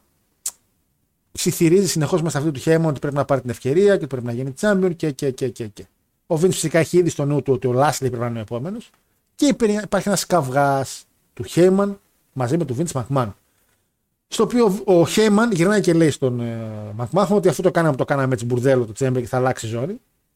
Θα ξεκινήσει ο CM Punk με τον Big Show στην αρχή του Chamber και ο Punk θα κερδίσει και θα κάνει pin τον Big Show, ε, στα out, συγγνώμη, με τον Anaconda Vice, πριν μπει ο τρίτος. Σαν Giant Killer και εν τέλει να πάρει και τη ζώνη. Ο Vince φυσικά τα πέριψε αμέσως. Ε, ο Heyman έφυγε, αλλά μετά όταν είπε την ιδέα στον CM Punk, ο CM Punk του ξαναγύρισε τα μυαλά. Και έτσι ο Heyman ξαναπήγε στο Vince και ο Vince όταν του λες κάτι δεύτερη φορά εκνευρίζεται και εκείνη που άρχισε να φωνάζει με την όλη κατάσταση. Εκεί ανακοινώνει και στον Heyman για το Sabu ότι μια που ήρθε να μου πεις τη μαλακία σου να ξέρεις δεν θα είναι ούτε Sabu μέσα και γίνεται κωλοσμαδιά. Και ο Heyman γυρνάει και λέει: Οκ, τελειώνει το show και εγώ φεύγω. Γεια σας. Όχι, του λέει θα κάτσεις, θα κάτσεις, θα κάτσεις. Εν τέλει πήγε να ψιλοκάτσει, αλλά μετά από λίγο ξανά έφυγε, δηλαδή δεν άντεξε και έφυγε ε, εκτός. Φίλε, τι βλέ, βλέπεις εδώ ένα μοτίβο CM Punk πάλι έτσι, λίγο all elite ξαναμυρίζει η κατάσταση εδώ πέρα. Αυτό νομίζω είναι ο. Δεν ξέρω, εγώ πιστεύω ότι ο. Εκεί πέρα είναι λάθος του γάμπρου, πιστεύω. Δεν ξέρω για σένα. Όχι του γάμπρου παρέτα, του, μάλλον του Vince. Η όλη κατάσταση. Γιατί δηλαδή έτσι; θα μπορούσε. Θα μπορούσε, πιστεύω. Δεν ξέρω για ποιο λόγο. Νομίζω απλά είχε κόντρα με τον Heyman. Πιστεύω ότι είχε κάποιο κόντρα με τον Heyman και έγινε όλο αυτό που έγινε. Ε, ουσιαστικά μετά, πάση. μετά το show, ε, παρότι ήθελε ο άλλος να φύγει και του είπε μη φεύγεις, όταν τελείωσε το show και μετά από πέντε μέρες πήραν τους αριθμούς και είδαν πόσο πάτο έπιασε, κατηγόρησε τον Χέιμαν για τα χαμηλά ratings. Και εκείνη που ο Heyman ουσιαστικά είπε: Εντάξει, οκ, okay, γάμισε με, φεύγω. Δεν θα την πληρώσω εγώ για τις μαλακίες σου. Ε, βέβαια να πω εγώ, ρε παιδιά, ότι εντάξει, ο CM Punk ήταν αγαπητός. Okay. Ε, και στο ματς αυτό, καθεαυτό, στο ματς αυτό, ε, ο κόσμος όντως κάποια στιγμή όταν μπήκε ο CM Punk το χάρηκε. Και ήταν ο πρώτος ο οποίος έφαγε elimination. Γιατί ξεκινάμε τον Big Show να μπαίνει στο Chamber. Ο οποίος έχει μέσα στο Chamber του, να πούμε και αυτό, το Chamber τα οποία υπήρχαν ήταν extreme Chamber, δηλαδή με αντικείμενα μέσα. Το Big Show που μπήκε είχε ένα barbed wire. Του Lashley είχε μέσα ένα τραπέζι, το οποίο ο καημένος δεν χωρούσε μαζί με το τραπέζι και ήταν. Era άγνωστο υπήρχε ψυχή. Τσίμα, τσίμα. ε, ο τεστ με ένα crowbar το οποίο δεν ξέρω, έχουν ένα σπάνια βλέπουν crowbar και ο CM Punk στο άλλο που είχε μια καρέκλα. Και ξεκίνησε ο Hardcore Holly με τον Rob Van Dam. Και αυτό είναι που με κάνει εντύπωση είναι ότι φαντάσου να ξεκινήσει αυτό το match ο Σαμπού με τον Rob Van Dam, ρε φίλε. Έχει γίνει πόλεμος. Ε, ο Hardcore Holly είναι ένας παλέτη ο οποίος προσωπικά δεν τον χωνεύω καθόλου. Δεν, ε, δεν έχω ακούσει καλή ιστορία για τον Hardcore Holly. Δεν έχω δει καλό πράγμα από τον Hardcore Holly. Ήταν ένας γενικά bully backstage. Ε, bullies με την έννοια ότι είσαι χοντρός. Bullies με την έννοια ότι έκανε bullying σε πάρα πολλά νέα παιδιά. Ε, Προσφάτως κιόλας με αυτή τη φάση είχε υπάρξει και η ιστορία που είχε δει ένα παλικάρι στο. Το FNAF. FNAF. Ναι, ναι, ναι. Που τον έκατσε πολύ δυνατές μπουνιές. Πάρα πολύ δυνατές μπουνιές. Mm. Ε, και ήταν η εποχή που εντάξει να σκληραγωγηθεί, το οποίο είναι λίγο χαζό από ένα σημείο και μετά. Ήταν μέσα στο σκηνικό του Rumble του 5, στο οποίο ξεκίνησε ο Μπενουά με τον Έντι και μπήκε στο νούμερο 3 ένα άλλο παλικαράκι. Το οποίο εκείνο δικαίω έφαγε ξύλο γιατί είχε κάνει τη βλακεία με τον Κερτάγκλ, πήγε να τους πάσει το χέρι σε ένα shoot match σε γαλά. Τους είχαν φέρει από το FNAF με κάποιους παλαιστές. Τον βάλαμε τον Κερτάγκλ. Ο Κερτάγκλ του λέει εντάξει, κάναμε δύο-τρεις λαβές. Το θέμα είναι ότι ο Πιούντερ, έτσι λέγοντα το παλικάρι, ήξερε πολύ καλό MMA και πήγε να τον κάνει τον Κερτάγκλ φιλέ. φιλέ αμύγδαλο πήγε να τον κάνει. και πήγε να τους σπάσει το χέρι με ένα καμόρα lock. Και ο διαιτητής εκείνη τη στιγμή τον έκοψε και τον Κερτάγκλ και τον πήγε να κάνει pin. Μιλάμε παιδιά ένα pin πιο μούφα και το πέναλτι του μέσα στον τελικό, έτσι. Τόσο μούφα πίντα. Ένα, δύο, τρία, τελείωσε. Ε, και φυσικά την είχαν κρατημένη. Του λέει ο Βίντ θα μπεις στο Rumble νούμερο 3 τυχερέ και με τον μπήκε μέσα στο μάτσο ο άνθρωπος, έφαγε τόσο ξύλο. Το θέμα είναι ότι έφαγε από τον Έτρι τον Μπενουά που ήταν συμφωνημένο. Μπαίνει τέσσερα yeah. hardcore Holly που δεν ήταν συμφωνημένο και τους λέει παιδιά εγώ. Και τον πατάει κάτι δυνατές. Και γενικά ο hardcore Holly δεν ήταν και πάρα πολύ εντάξει. Πήγε να κάνει το ίδιο με τον Λέσναρ. Απέτυχε. Αλλά αυτό. Απέτυχε παταγωδός. γιατί ο Λέσσαρ τον έκανε αληθή. Σε εκείνο το μάτσο το Rumble το έμεινε που πήγε ο Χόλι να ρίξει μια-δυο καλές μπουνιές να πει: Ελά, εντάξει, τον έχω τον νέο. Και ο Λέσσαρ τον έκατσε μια στα πλευρά και τα πλευρά του πήγανε σε άλλο, σε άλλο γηπεδάκι. Πιο δίπλα, σε άλλο ring. Ε, και γενικά με τον Χόλι δεν τα είχα πολύ καλά. Αυτό βέβαια το μάτσο ο άνθρωπος, εντάξει, προσπάθησε. Είχε γίνει και λίγο πιο hardcore στο CW γιατί μόλις πήγε το CW είχε κάνει και ένα μάτσο το οποίο του κόπηκε περίπου η μέση. Αυτό, ναι, ναι. Και τον χαρακτήρισανε hardcore και αυτά. Οπότε το CW κοινό τον αποδέχτηκε και δεν γιούχαρε που ξεκίνησε με τον RVD. Βλέπουμε λίγο ξύλο. Μας έχει λείψει, δεν ξέρω εσένα ρε φίλε. Μου είχε λείψει αυτό η αλυσίδα και το μέταλλο κάτω στο Chamber. Νομίζω τίποτα. Αυτό τώρα που γίνεται το Chamber το σημερινό είναι παιδικό μπροστά σε αυτό. Είναι τάπητας. Δηλαδή τρώγανε κάτι. Ε, ε, ε, αυτό. Είναι τάπητας που βλέπουμε στα. που εντάξει, δεν μπορούμε να το κατηγορήσουμε γιατί δεν θέλουμε να πεθάνουν οι άνθρωποι. Αλλά αυτό το να πέφτει από RVD με την πλάτη και να ακούει το σίδερο, τον τσάκ και εκείνο εκεί λες, πονάει τελείως. Ε, τρία μπαίνει ο CM Punk με την καρέκλα και την πετάει με πάρα πολύ τίμη πάνω, πάνω στο hardcore hall και λέει κάστα μου γιατί ξέρει ο CM Punk. Ξέρει με την πλάκα έχει να κάνει και λέει κάτω τον προλάβω πριν έρθει. και πάτησε άρα ένα και χ και την πέταξε με δύναμη ε, κάνει για πρώτη φορά στη ζωή του καλό flying close line, χωρίς να μποτσάρει. Ε, βλέπουμε ένα καλό ματσάκι. Εδώ έχουμε λίγο καλή δράση. Το, το θέμα είναι ότι έχουμε καλή δράση και χαιρόμαστε στο wrestling. Μπαίνει τέσσερο τεστ και ρουφάει όλη τη χαρά από τα μάτια μας. ε, μπαίνει με ένα κρόμπαρ το οποίο κυριολεκτικά έχουν μόνο κακοί από ταινίες. Κανεί δεν έχω δει κανένα άλλο κατά κρόμπαρ. Ε, δεν έχει ξαναμπεί νομίζω άνθρωπος πέρα από το, το τεστ. Ε, σε musical το έχω δει να κακοί που το κρατάνε και σε κάτι ταινίες αυτό. WCW υπήρχε παλαιστής κρόμπαρτ, δεν τον έχω δει να μπαίνει με κρόμπαρτ. Ισχύει, ούτε αυτό δεν μπαίνει με κρόμπαρτ. ε, και παιδιά, κάποια στιγμή ο CM Punk τρώει ένα 5 star Fox Plus από τον Van και τρώει πρώτος elimination. Σε φάση όχι απλά δεν πάρει τη ζώνη, θα φύγει και πρώτος μαλάκι. ναι, το κοινό χειροκροτάει που και έκανε το πιν ο RVD και μετά συνειδητοποίησε ποιον έκανε το, το πιν. Δεν ξεκινάει μια μικρή γιούχα. Ε, δεν κράτησε πάρα πολύ. Έχουμε ένα elimination του Hardcore Holly τρελό bots. Εγώ σημείωσα, έχω, είχα σημειώσει κάποια στιγμή επειδή έγραφα elimination Holly και βλέπω ότι δεν γίνεται Ναι, elimination. ναι, Και ναι. το σβήνω, ρε, το κάνω. Γαμό, μπερδεύτηκα. και μετά βλέπω ότι φεύγει ο Holly και λέω τι έχει γίνει εδώ τώρα, κάτσε. Τέλος ήταν ένα τρελό bots που έγινε εκεί. Έχουμε ένα υπέροχο spot. Υπέροχο κατέληξε athlete, γιατί αυτό bot ήταν, αλλά κάνει elbow από τη γωνία ο τεστ πάνω σε καρέκλα στο πρόσωπο του Rob Van Dam. Και ο τεστ, παιδιά, να πούμε ότι είναι και ένα παλικάρι το οποίο είναι στα κεβικά του Triple H και λίγο παραπάνω. Έτσι. Ε, βγαίνει εκτός και ο Rob Van Dam και έχουμε τον τεστ ο οποίος περιμένει ουσιαστικά να μπει ο Λάσλι και τον Big Show ο οποίος είναι και αυτός το περίμενε. Ε, ο Λάσλι είναι έτοιμος να μπει. Οι hitters του Heyman κλείνουν το chamber του, δεν τον αφήνουν να βγει έξω. Οπότε ο Λάσλι πολύ με κάποιο τρόπο αντί να περιμένει να μπει και ο Big Show μέσα και να μην βιαστεί, γιατί δεν υπήρχε λόγος να βιαστεί. Αλήθεια. Ε, βασικά ψέματα, βλακίες λέω. Υπήρχε λόγος να βιαστεί. γιατί άμα έμπαινε και ο Big Show ήταν δύο αντί ενός. Ναι. Είδες χάρο, μαλάκα; Να, χάρο, έτσι είναι. Άμα Είναι είναι δεξί χέρι ήταν και καλά. Το παίζει ο. ναι, ναι, ναι, έχεις δίκιο. Δεν βλακία δικιά μου. Βέβαια, η βλακία δικιά του είναι ότι χρησιμοποιήσει το τραπέζι για να ανοίξει τις αλυσίδες. και το τραπέζι φυσικά έσπασε. ε, αυτό είναι η φάση. Τι, αφού ξέρεις θα γίνει αυτό το σποτ. Έτσι. Όταν... Βάλτε το ένα αντικείμενο ρε μαλάκες που να μπορεί να σπάσει τις αλυσίδες. Του βάλω ένα τραπέζι. Δηλαδή. Παίζει μόνο σε έναν άνθρωπο θα μπορούσε να είχαν βάλει και αυτός δεν ήταν στο ματς. Άμα το δίνανε στο Sabu, Τι; ο Sabu όποτε έμπαινε δεν έσπαγε ποτέ το τραπέζι. Δεν ξέρω πώς το κατάφερε. Ήταν ο μόνος που δεν έσπαγε ποτέ το τραπέζι. Βέβαια, να, αυτό η κατάρα σταμάτησε στο Rumble του 7 που έσπασε τραπέζι στο Rumble. Έτσι, Α, το τσούξε. Ε, ε, εντάξει. αυτός το έφερε, αυτός σου Ε, δικό του είναι. ε, μπαίνει εν τέλει ο Lashley μέσα, συνειδητοποιεί ότι το τραπέζι δεν πρόκειται να βγει από εκεί μέσα όπως έχει κολλήσει, οπότε το παρατάει για αρχή. Ε, ουσιαστικά σκουπίζει κυριολεκτικά τον τεστ, τον σκουπίζει, ρε. δηλαδή, είναι σαν να μπήκε με δύο finisher έτοιμα ο Λάσλι μέσα. του τα έκανε και έχουμε ένα chamber το οποίο ο Face, ο οποίος έχει κάνει πίτα τον άλλον, να περιμένει να μπει ο τελευταίος αντίπαλος που είναι και ο Champion, που είναι ο Big Show. Ε, ο Big Show μπαίνει μέσα. Έχουμε μια εκπληκτική στιγμή που χρησιμοποιεί σαν ασπίδα μια, μια καρέκλα ο Λάσλι και όλο στο σπαθί παλεύει να χτυπήσει το κεφάλι του Λάσλι, τον Λάσλι.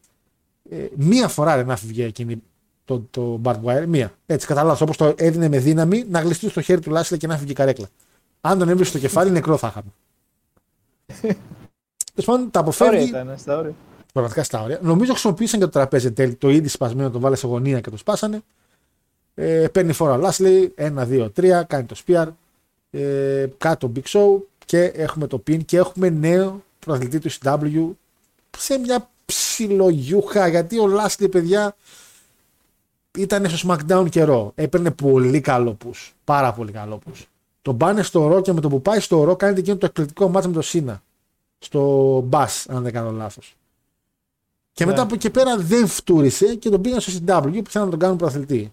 Ε, απλά ο κόσμος δεν είναι αυτό. Είναι αυτό ακριβώς που βασικά που είχε γίνει και σε εκείνο το Rumble με τον Brian. Δεν είναι ότι ο κόσμος δεν ήθελε να κερδίσει ο Μπατίστα. Έτσι, ήταν έκπληξη ο Μπατίστα τότε. Αλλά πήρε μια στιγμή από τον Brian. Έτσι ακριβώς, παιδιά, εδώ είναι και ο Λάσλι. Δεν είναι ότι δεν ήθελε ο κόσμος τον Λάσλι, γούσταρε τον Λάσλι, αλλά θέλαν τον CM Punk εκείνη τη μέρα. Και έτσι έκλεισε ένα show το οποίο, παιδιά, το μόνο που κρατάμε το 2022 θεωρώ είναι το ότι βλέπουμε ξανά ένα CM Punk να κάνει τα ίδια πράγματα το 2006 που έκανε το 22. Ε, Ένα TNA το οποίο χτυπούσε με τους ίδιους τρόπους που χτυπούσε και το Royal Elite αυτή τη στιγμή το WWE με κάποια promos κάτι τέτοια. Και γενικά ένα show το οποίο φανταστείτε ότι κάποιοι δώσανε 70, 60, συγγνώμη, ναι, 70 δολάρια για να το δουν. Μα Πόσα λεφτά θα έδινες για αυτό το, μας, για αυτό το show; Δεν, θα, δεν νομίζω να έδινα. Θα το κατέβαζα. Δεν Δεν πατέω. πιστεύω ότι. Δεν κατέβαζα. Όχι, δεν πιστεύω. Δηλαδή το event έφυγε και τελείωσε και πόση ώρα νωρίτερα, 40 λεπτά, 30 λεπτά. Ναι, ε, αυτό κράτησε Πάλι περίπου. τέτοιο. Δεν δεν είναι κράτησε πάρα πολύ. Και ο κόσμος έχει δώσει λεφτά, ρε φίλε. Αυτό, αυτό είναι το. Δηλαδή ξανατελείσουμε τα λεφτά τους για να φύγει ο Χέιμαν, ας πούμε. Έτσι νιώθω ότι έγινε η φάση. Ε, Πώς σου φάνηκε στα show, βασικά, φίλε μου; Γιατί έκατσε το είδες και εσύ, σου ανακοίνωσα κάποια στιγμή Ναι. ότι θα πρέπει να το δει κάποια για να κάνουμε το review. Πολύ χάρηκες. Ε, αυτό. Όχι, κοίτα, το ματσάκι ξεκίνησε νομίζω. ξε- Είχε, ήταν αρκετά υποσχόμενο παρά τη, ότι έλειπε ο Sabu. Δηλαδή όταν μπήκε ο RVD, ε, έπαιξε με, και με τον Holly στην αρχή, έκανε ένα, πώς το λένε, το Rolling Thunder, με την κωλοτούμπα που κάνει. Ναι, που έξω πήδηξε στο έξω Timber. μετά νομίζω, έτσι. Αυτό. Μετά μπαίνει ο Punk με τις καρέκλες, κάνανε κάτι ωραία sequence RVD. Λες, οκ. Μετά αρχίζει, βάζει τον test που ναι, μεν είναι καλός παλαιστικά, ας πούμε, σχετικά. Έχει Έχει το σώμα, τεστ. είναι, είναι, κάπου, είναι Vince Guy ο τεστ.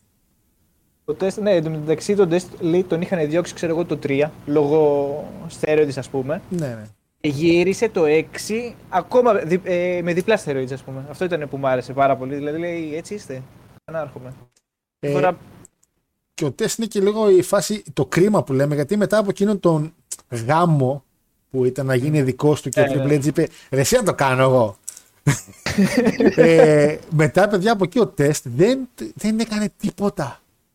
Τίποτα. Θυμάμαι ένα μάτς με τον Eddie στη WrestleMania το οποίο μου άρεσε και μέχρι εκεί. αυτό, ναι, είχε... Ο Παλαιστής ήταν καλός, δηλαδή. Στα... Και στο, εμένα και στο CW μου ψηλό άρεσε, όπως είδα. Δεν είχε κάτι, δηλαδή, που να του πω... Ξέρεις. Τον Λένε πολύ τον ε, Big Gas, ας πούμε, του παρελθόντος. Το- Ε, πώς ναι. λέγεται τώρα, Άρα Daniel μπράβο, Walsh. ναι, ναι, όχι, πολύ σωστά το είπες, παιδί Στη μου. φάση, το ίδιο στυλ. και το στυλ, το ίδιο κορμί. Ε, απλά έπαιρνε πούς μια εποχή την οποία μπορούσε να πάρει πούς 2001-2002. Ε, και πραγματικα αν υπάρχει άτομο το οποίο θεωρώ ότι ο γαμπρός δεν θεωρώ ότι έχει θάψει κόσμο, αλλά αν έχει θάψει Ναι. έναν παλαιστή, αυτός είναι το τεστ. Ε, είναι μέσα σε αυτούς νομίζω. Αλλά όχι, θα πούμε του λόγου του αληθές ο ο Triple H δεν έχει θάψει κανέναν. Ναι, ρε φίλε, εγώ, εγώ το πιστεύω αυτό γιατί έχει δώσει και σε σιά μου σε νίκες και αυτά. Δεν ξέρω, το λε ελληνικά φαντάζομαι, αλλά εντάξει. Ε, Ω ένα σημείο, αλλά δεν, δεν συμφωνώ φούλο ότι έχει θάψει. Εντάξει. Τι, Το, Αν τον είναι τεστ. μερικοί που απλά. Ναι, ναι, ας πούμε, είχε ο Booker τι θα μπορούσε να πει κάλλιστα, όχι, δεν το κάνω αυτό. Ούτε τον Booker T το θεωρώ πούνε. τον έθαψε όμως. Γιατί ουσιαστικά και ο Booker T είχε έρθει από το WCW. Ε, Ήταν καταραμένοι όλοι αυτοί που ήρθαν από το WCW. Έγινε και αυτό. δηλαδή είχε το κόμπλεξ του Vince που ήθελε να τους δει να χάνουν. Δηλαδή δεν ήταν μόνο. Εδώ εδώ ο Goldberg έχασε από τον Triple H όταν Αυτό είπε το νομίζω, γι' αυτό στο. Δηλαδή, ναι. Ε, και δεν πιστεύω ότι ευθύνει το Triple H γι' αυτό. Αλλά για τον τεστ θεωρώ ότι ναι, τον, εκεί τον έφαγε λάχο. Δηλαδή πήγαινε για ένα πουσάρισμα με τη Στέφανη ο τεστ. Γύρισε άλλος και είπε Ε, να, ε, ε, ε, ε, ε. Εντάξει, και πήγε έτσι. Να πούμε ότι μετά το show, το show πήγε τόσο σκατά που μετά το show ο Tommy Dreamer και ο Stevie Richards ζήτησαν το release τους από την εταιρεία. Σε βάση ντράπηκαν τόσο πολύ. και, και τα δύο request τα ακύρωσε ο κύριος Λαβρεντιάδης που ήταν ε, τότε για τα Allen Relation από τότε βασικά. Και του είπε: Όχι, παιδιά, τι να φύγετε, μια χαρά είμαστε. Ε, δεν, ε, δεν, δεν πήγε καθόλου καλά αυτό. Το show ήταν, είπαμε, απέσιο. Είχε backstage controversies τα οποία οδήγησαν εν τέλει στην απομάκρυνση του Paul Heyman. Ένας Paul Heyman ο οποίος επέστρεψε ε, νομίζω με το Lesnar επέστρεψε μετά. Πού το επέστρεψε; Εκεί και εγώ αυτό θυμάμαι μαζί με Λέσναρ το 12. Κά- Κάπου εκεί. Κάπου εκεί. Ε, το οποίο είναι. Μπορεί 11 μου. Ψέματα. Ποιο είναι. Επέστρεψε ένα Το μπράβο. πίσω. Σε εκείνο το πρόμο. Το Σινά, αυτό λέει. Ή πιο μετά. Κάτσε ρε παιδιά, πότε επέστρεψε ο Σχέμαν. Είχε πει το 8. Νομίζω Πόσο επέστρεψε αργά ρε φίλε το, ε- το 11 με το CM Punk. Ε, ναι, πολύ πιθανό βασικά. Να είναι πιο μετά. Πότε γύρισε. Ο, γιατί ο Λέσναρ όταν γύρισε δεν ήταν με manager, μόνος του ήταν. Ναι, αυτό Λέσναρ το 11 θυμάμαι το Σίνα που τους έπαιξε, αλλά δεν είχε κάποιον. Θα μας πούν και τα παιδιά, όχι στο live chat, θα μας πούν και τα παιδιά στο, στα σχόλια από κάτω. Αλλά παιδιά, μετά το Chamber είχε γυρίσει ο Χέμας σε εκείνο το πρόμο που, ο Σίνα- που είναι ο CM Punk σε μια λιμουζίνα και κλείνει την πόρτα και όπως προχωράει η λιμουζίνα φαίνεται το κεφάλι του Χέιμαν να κάνει ένα ύφος έτσι σε φάση. Πω, πω, πω. Και να κλείνει το τζάμπ και να φεύγει. Νομίζω εκεί γύρισε ο Χέιμαν. Γιατί είχε κόψει το πρόμο ο CM Punk σε εκείνο το 11 που έλεγε I'm a Paul Heyman guy και ο κόσμος είπε Α, είπε Paul Heyman. Ξέρω εγώ. Και μετά ανέφερε, ξέρετε ποιος Α, άλλο. ναι, ισχύει. Ξέρετε ποιος άλλος είναι Paul Heyman guy, ο Brock Lesnar. Μμ. Και πήγε έτσι. Ε, τι κρατάς από αυτό το show, φίλε μου; Από Τίποτα, αυτό λέει. το σου τι κρατάω. Θα τα Ε, σβήσω όλα, λέει. νομίζω όποιος θέλει να το δει μπορεί να δει σίγουρα το πρώτο και το τελευταίο match. ναι. Ε, όχι. Δηλαδή το Chamber. Και το tag μπορεί να δει. Όχι το πρώτο μας. Αυτό πήγα να πω, ναι, Α. ναι, αλλά κυρίως το, το mixed tag νομίζω αξίζει, αξίζει όλο το sequence. Δηλαδή αυτό ήταν ε, Ε, ο- εντάξει, wrestling wise δεν ήταν καθόλου entertaining.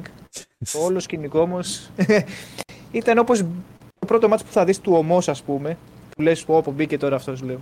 δηλαδή το ίδιο vibe μου έδωσε, ξέρεις. Θα Απλά δούμε τώρα, δεν ξέρεις τι θα δεις. μερικοί οι οποίοι θα ακούσουν το retro review, ε, το οποίο είτε μερικοί το βλέπετε, είτε μερικοί θα το ακούσετε μετά στο Spotify, που θα ανέβηκε στο Spotify με το καλό. Ε, θέλω ρε παιδί μου να δείτε αυτό το show και να δείτε ότι μην γκρινιάζετε για το ένα pay per view. Δηλαδή, δηλαδή, αφήστε να πάει στα διάλα, γιατί βλέπετε ότι η κατάσταση ήταν πάρα πολύ χειρότερη. Ε, στο επόμενο πούμε, show που ήταν το Armageddon, που και καλά έγινε λίγο πιο μετά και ήταν το SmackDown, είχαμε Βλαντιμίρ Κοσλόβ με σκόνη του Χότι. Ποιος να, σας πει, ποιος να μας πει τι ρε μαλάκης. Αυτό για μένα είναι εντάξει, αυτό είναι με ζέσου, ας πούμε. Τι- Δηλαδή για SmackDown Memes, ό,τι πρέπει, ό,τι πρέπει είναι αυτό. Γκρέγκορι Χέλμς με Jimmy One One. Τι λες ρε; Ε, αυτό, αυτό, αυτό, αυτό και αν είναι match. Ε, εντάξει, είναι, στην αρχή βέβαια έχει Kane με MVP το Inferno Match στο Armageddon, ok. Α, ναι, ναι, ναι. Μετά είναι το Ladder Match, το οποίο παιδιά ήταν Paul London και Kendrick. Εναντίον ε, νομίζω Regal και Taylor. Ε, όχι ψέματα, ήταν η M&M με τους Hardys rematch και βγαίνει ο Theodore Long και πει λέει παιδιά, χρόνια πολλά. Καλώς ήρθατε. Ε. Χριστούγεννα έρχονται. Θα πετάξω άλλες δύο ομάδες. Ε, William Regal και Dave Taylor που δεν καν θυμόμουν την tag team. Και London Ναι. και Kendrick και το κάνω για Ladder. Και πουτσα μου. Αυτό ήταν το καλύτερο, από τα καλύτερα μάτς που έχω, όχι που έχω δει, αλλά που είχα δει τότε εκείνη την εποχή, νομίζω ήταν, Ήταν είναι φοβερό. πολύ δυνατό. Και εντάξει, London και Kendrick εξαιρετική tag team. Όχι όσο καλή ήταν ο London μαζί με τον ε, Kidman. Εντάξει, ε, η FTR της εποχής τους δεν είναι, αλλά έτσι, έτσι, έτσι. ε, το show επίσης είχε Boogeyman αντίον Miz. Α, καλά, εντάξει. ε, και το main event είναι αυτό που είχες πει tag team. Σίνα και Μπατίστα αντίον Booker T και Finlay. Ε, Finlay. Ας και βάζει το Finlay main event. Α, μα ισχύει είναι ο Finlay main event σε pay per view. Και Taker εναντίον Kennedy last ride match. Ο- Α, έχει και ένα Santa Little Helpers Bikini Contest. Crystal, Αυτό τότε, ε, Layla. Layla γυναικάρα η Λέιλα. Jillian Hall και Ashley Massaro. Πω. Γενικά το λέει wrestling ποιος το πήρε. ε, δεν ξέρω κάποιος νίκησε, μάλλον κέρδισε το κοινό. Αυτό νομίζω και εγώ, οκ. Μαλάκα δεν λέει, δεν λέει τον νικητή. Μάλλον δεν μπορεί να μην υπήρχε καν. WWE είναι. λέει winners everyone. Α, όχι, μαλάκα όντως. Winners everyone via Santa's choice. Αυτό. Μαλάκα, Ω, καλά, εντάξει. Ε, παίξε, παίξε Joker, δεν. Τι, Μαλάκα. Ποιος κέρδισε, Όλοι. Ε, Είδες. Φαντάσου πόσους κόλους έδειξε.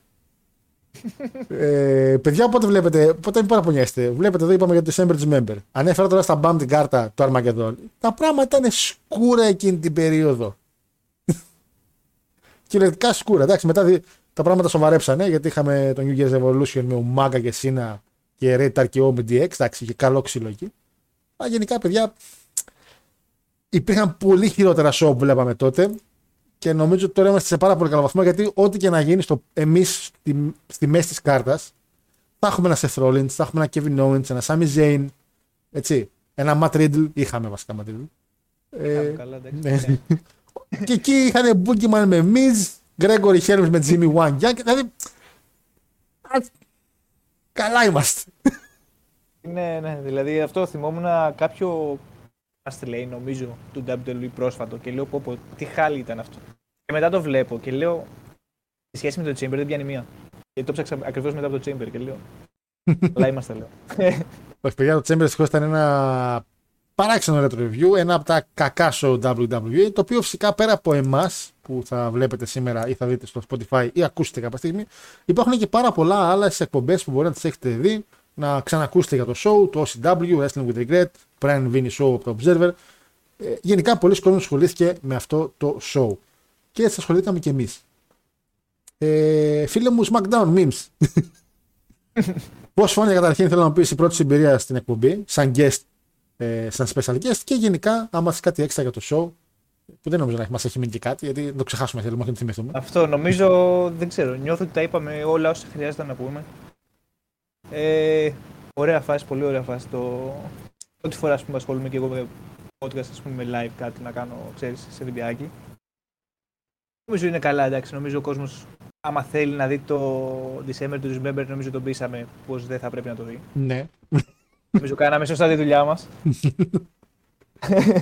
Και αυτό, περιμένω δηλαδή τώρα να ακούσουμε τη συνέχεια δηλαδή, που έχετε μαζί με τα άλλα τα events που κάνεις, ας πούμε, τις άλλα live με τα άλλα τα παιδιά. Το Talking Cats. Αυτό, μπράβο. Το Πόσο, King Cats, πόσο το φαίνεται ξέρω το Talking τώρα. Cats τώρα που είσαι έτσι και έχεις το μικρόφωνο, έχεις τη δύναμη να πεις στο σχολείο σου; Ε, νομίζω πάει καλά. Όσο είναι και τα παιδιά τώρα ας πούμε, που το εξασκούν, ξέρεις, Ναι, ναι. εξασκούν και αυτοί λίγο, θα νιώσουν και πιο άνετα, θα βγει πιο ωραία. Τους έχεις λίγο, ξέρεις, το νιώθω καμιά φορά σαν να είσαι δάσκαλος, ας πούμε. Ξέρεις, σαν, σαν να δώσεις εξέταση. Ξέρεις τι, απλά επειδή αυτό που είπες και πριν είναι ακόμα αρχεία τα παιδιά και δεν έχει κάποιο Ναι, ασχοληθεί με κάτι. Πέρα από τον Αντώνη, ο οποίος εξαιρετικό άνθρωπο, ε, κανάλια, τέτοιο. το βλέπω, βλέπω, Αντώνη, φανατικά με το. στο κανάλι Τραστόνιους. Ναι, εννοείται, Το έχει φίλε, ανοίξει. εννοείται. Ναι. Τραστόνιους. Ένας επαγγελματίας YouTuber κι αυτός. Ε, απλά επειδή, μου, επειδή ξέρω ότι μπορείς να ξέρεις όπως και εσύ τώρα στην αρχή που είσαι πρώτη φορά, είμαι σίγουρος ότι άμα ξανακάνουμε δεύτερη και τριετή θα είσαι πολύ πιο άνετος, με καμιά τάκα παραπάνω, Ναι, να ναι, ναι, κάνα ναι. τέτοιο.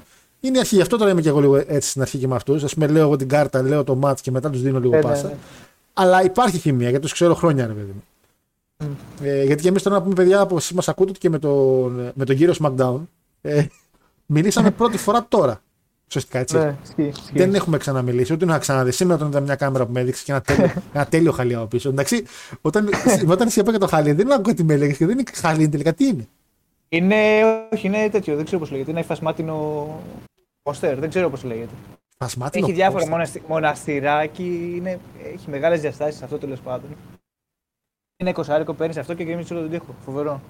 Ισχύει, φίλε, ήταν πάρα πολύ. Γιατί και εγώ τώρα πίσω μου, ας πούμε. Θέλω κάτι να βάλω. Αυτό μπορείς να βάλεις. Μπορείς να βάλεις εύκολα ένα τέτοιο. Να το. Α, στο μοναστηράκι το, πιστεύω. το Triple H. Το Triple H να βάλει.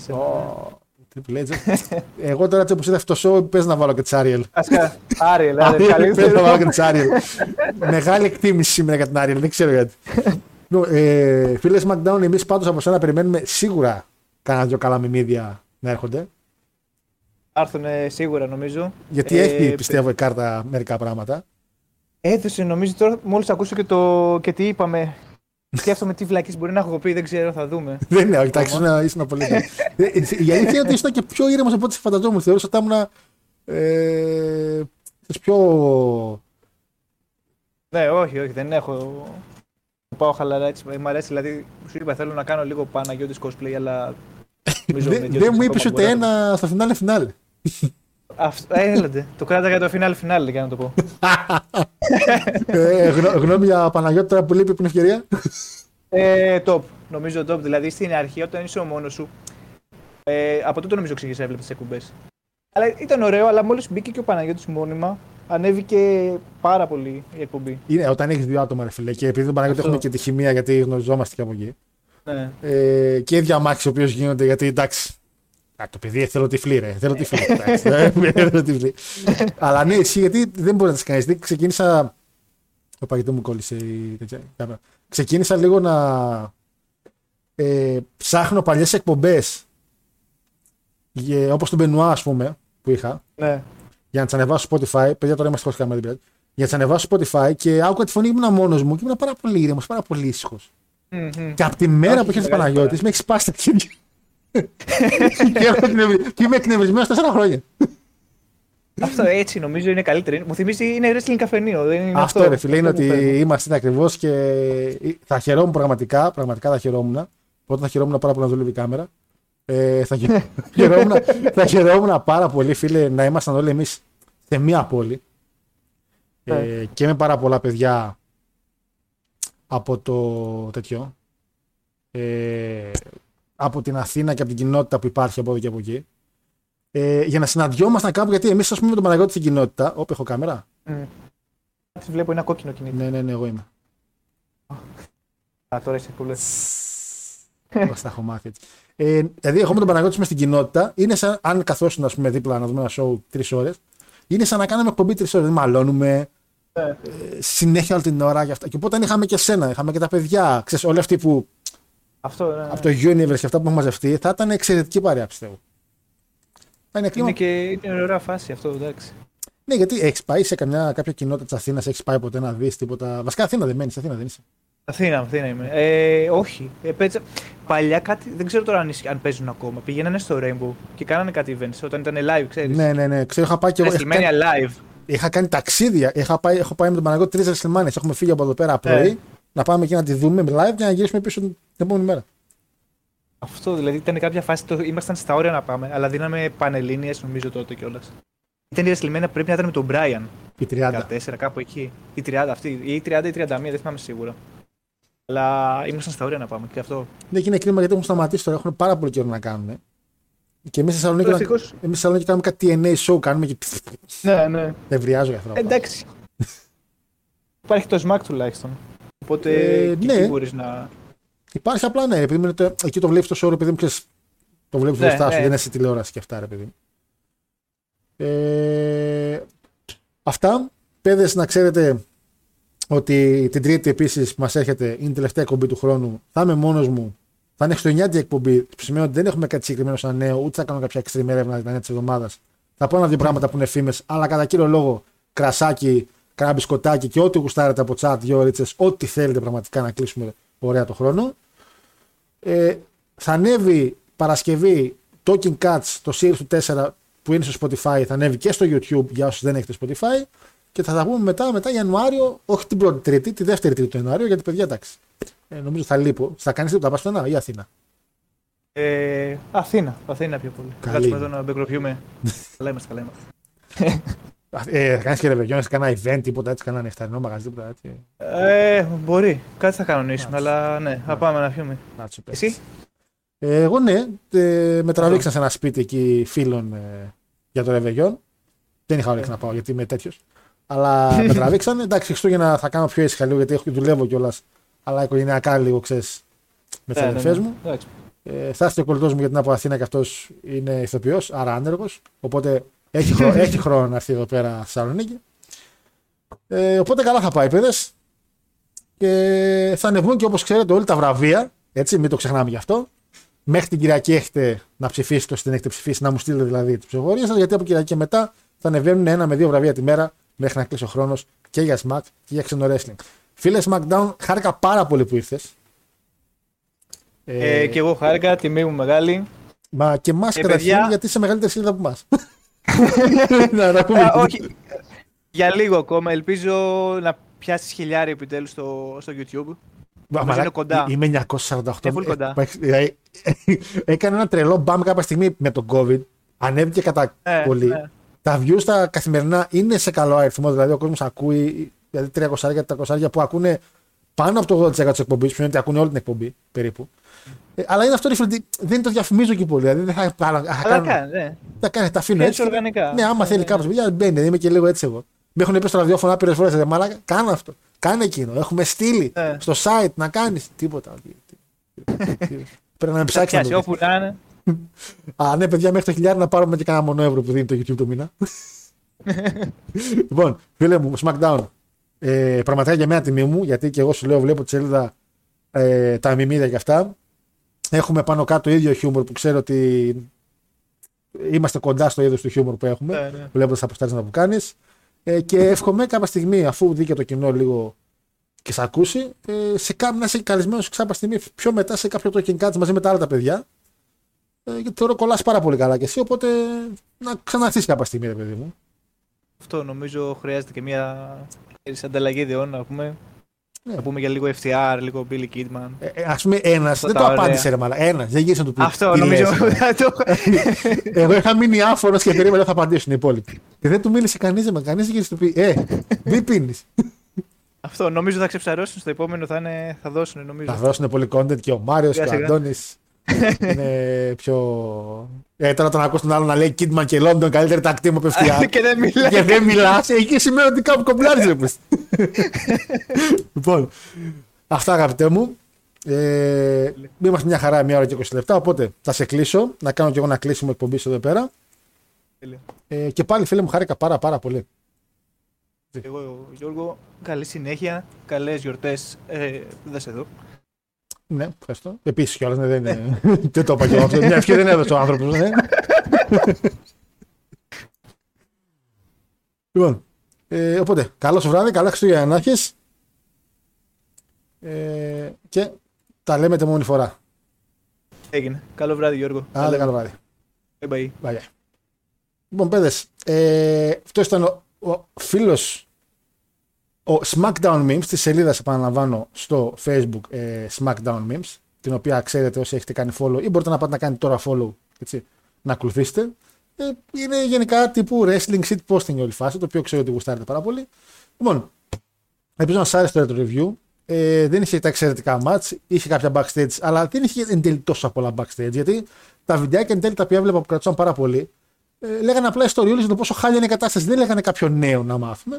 Το μόνο νέο το οποίο μας έμεινε ήταν αυτό το Billy Beer του CM Punk στα αυτή του αλλού. Ο Eliza Berg, ο οποίος αναφέραμε τελευταίο match με τον Chris Benoit. Και αυτό.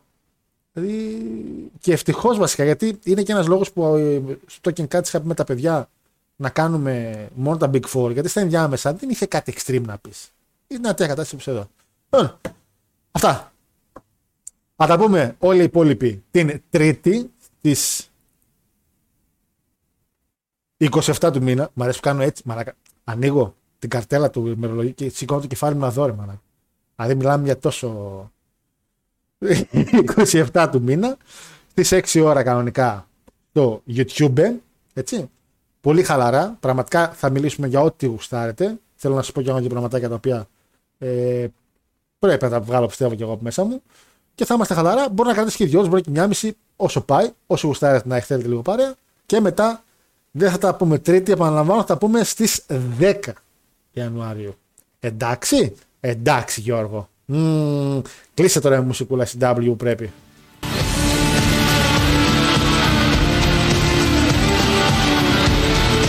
Άλλο βράδυ.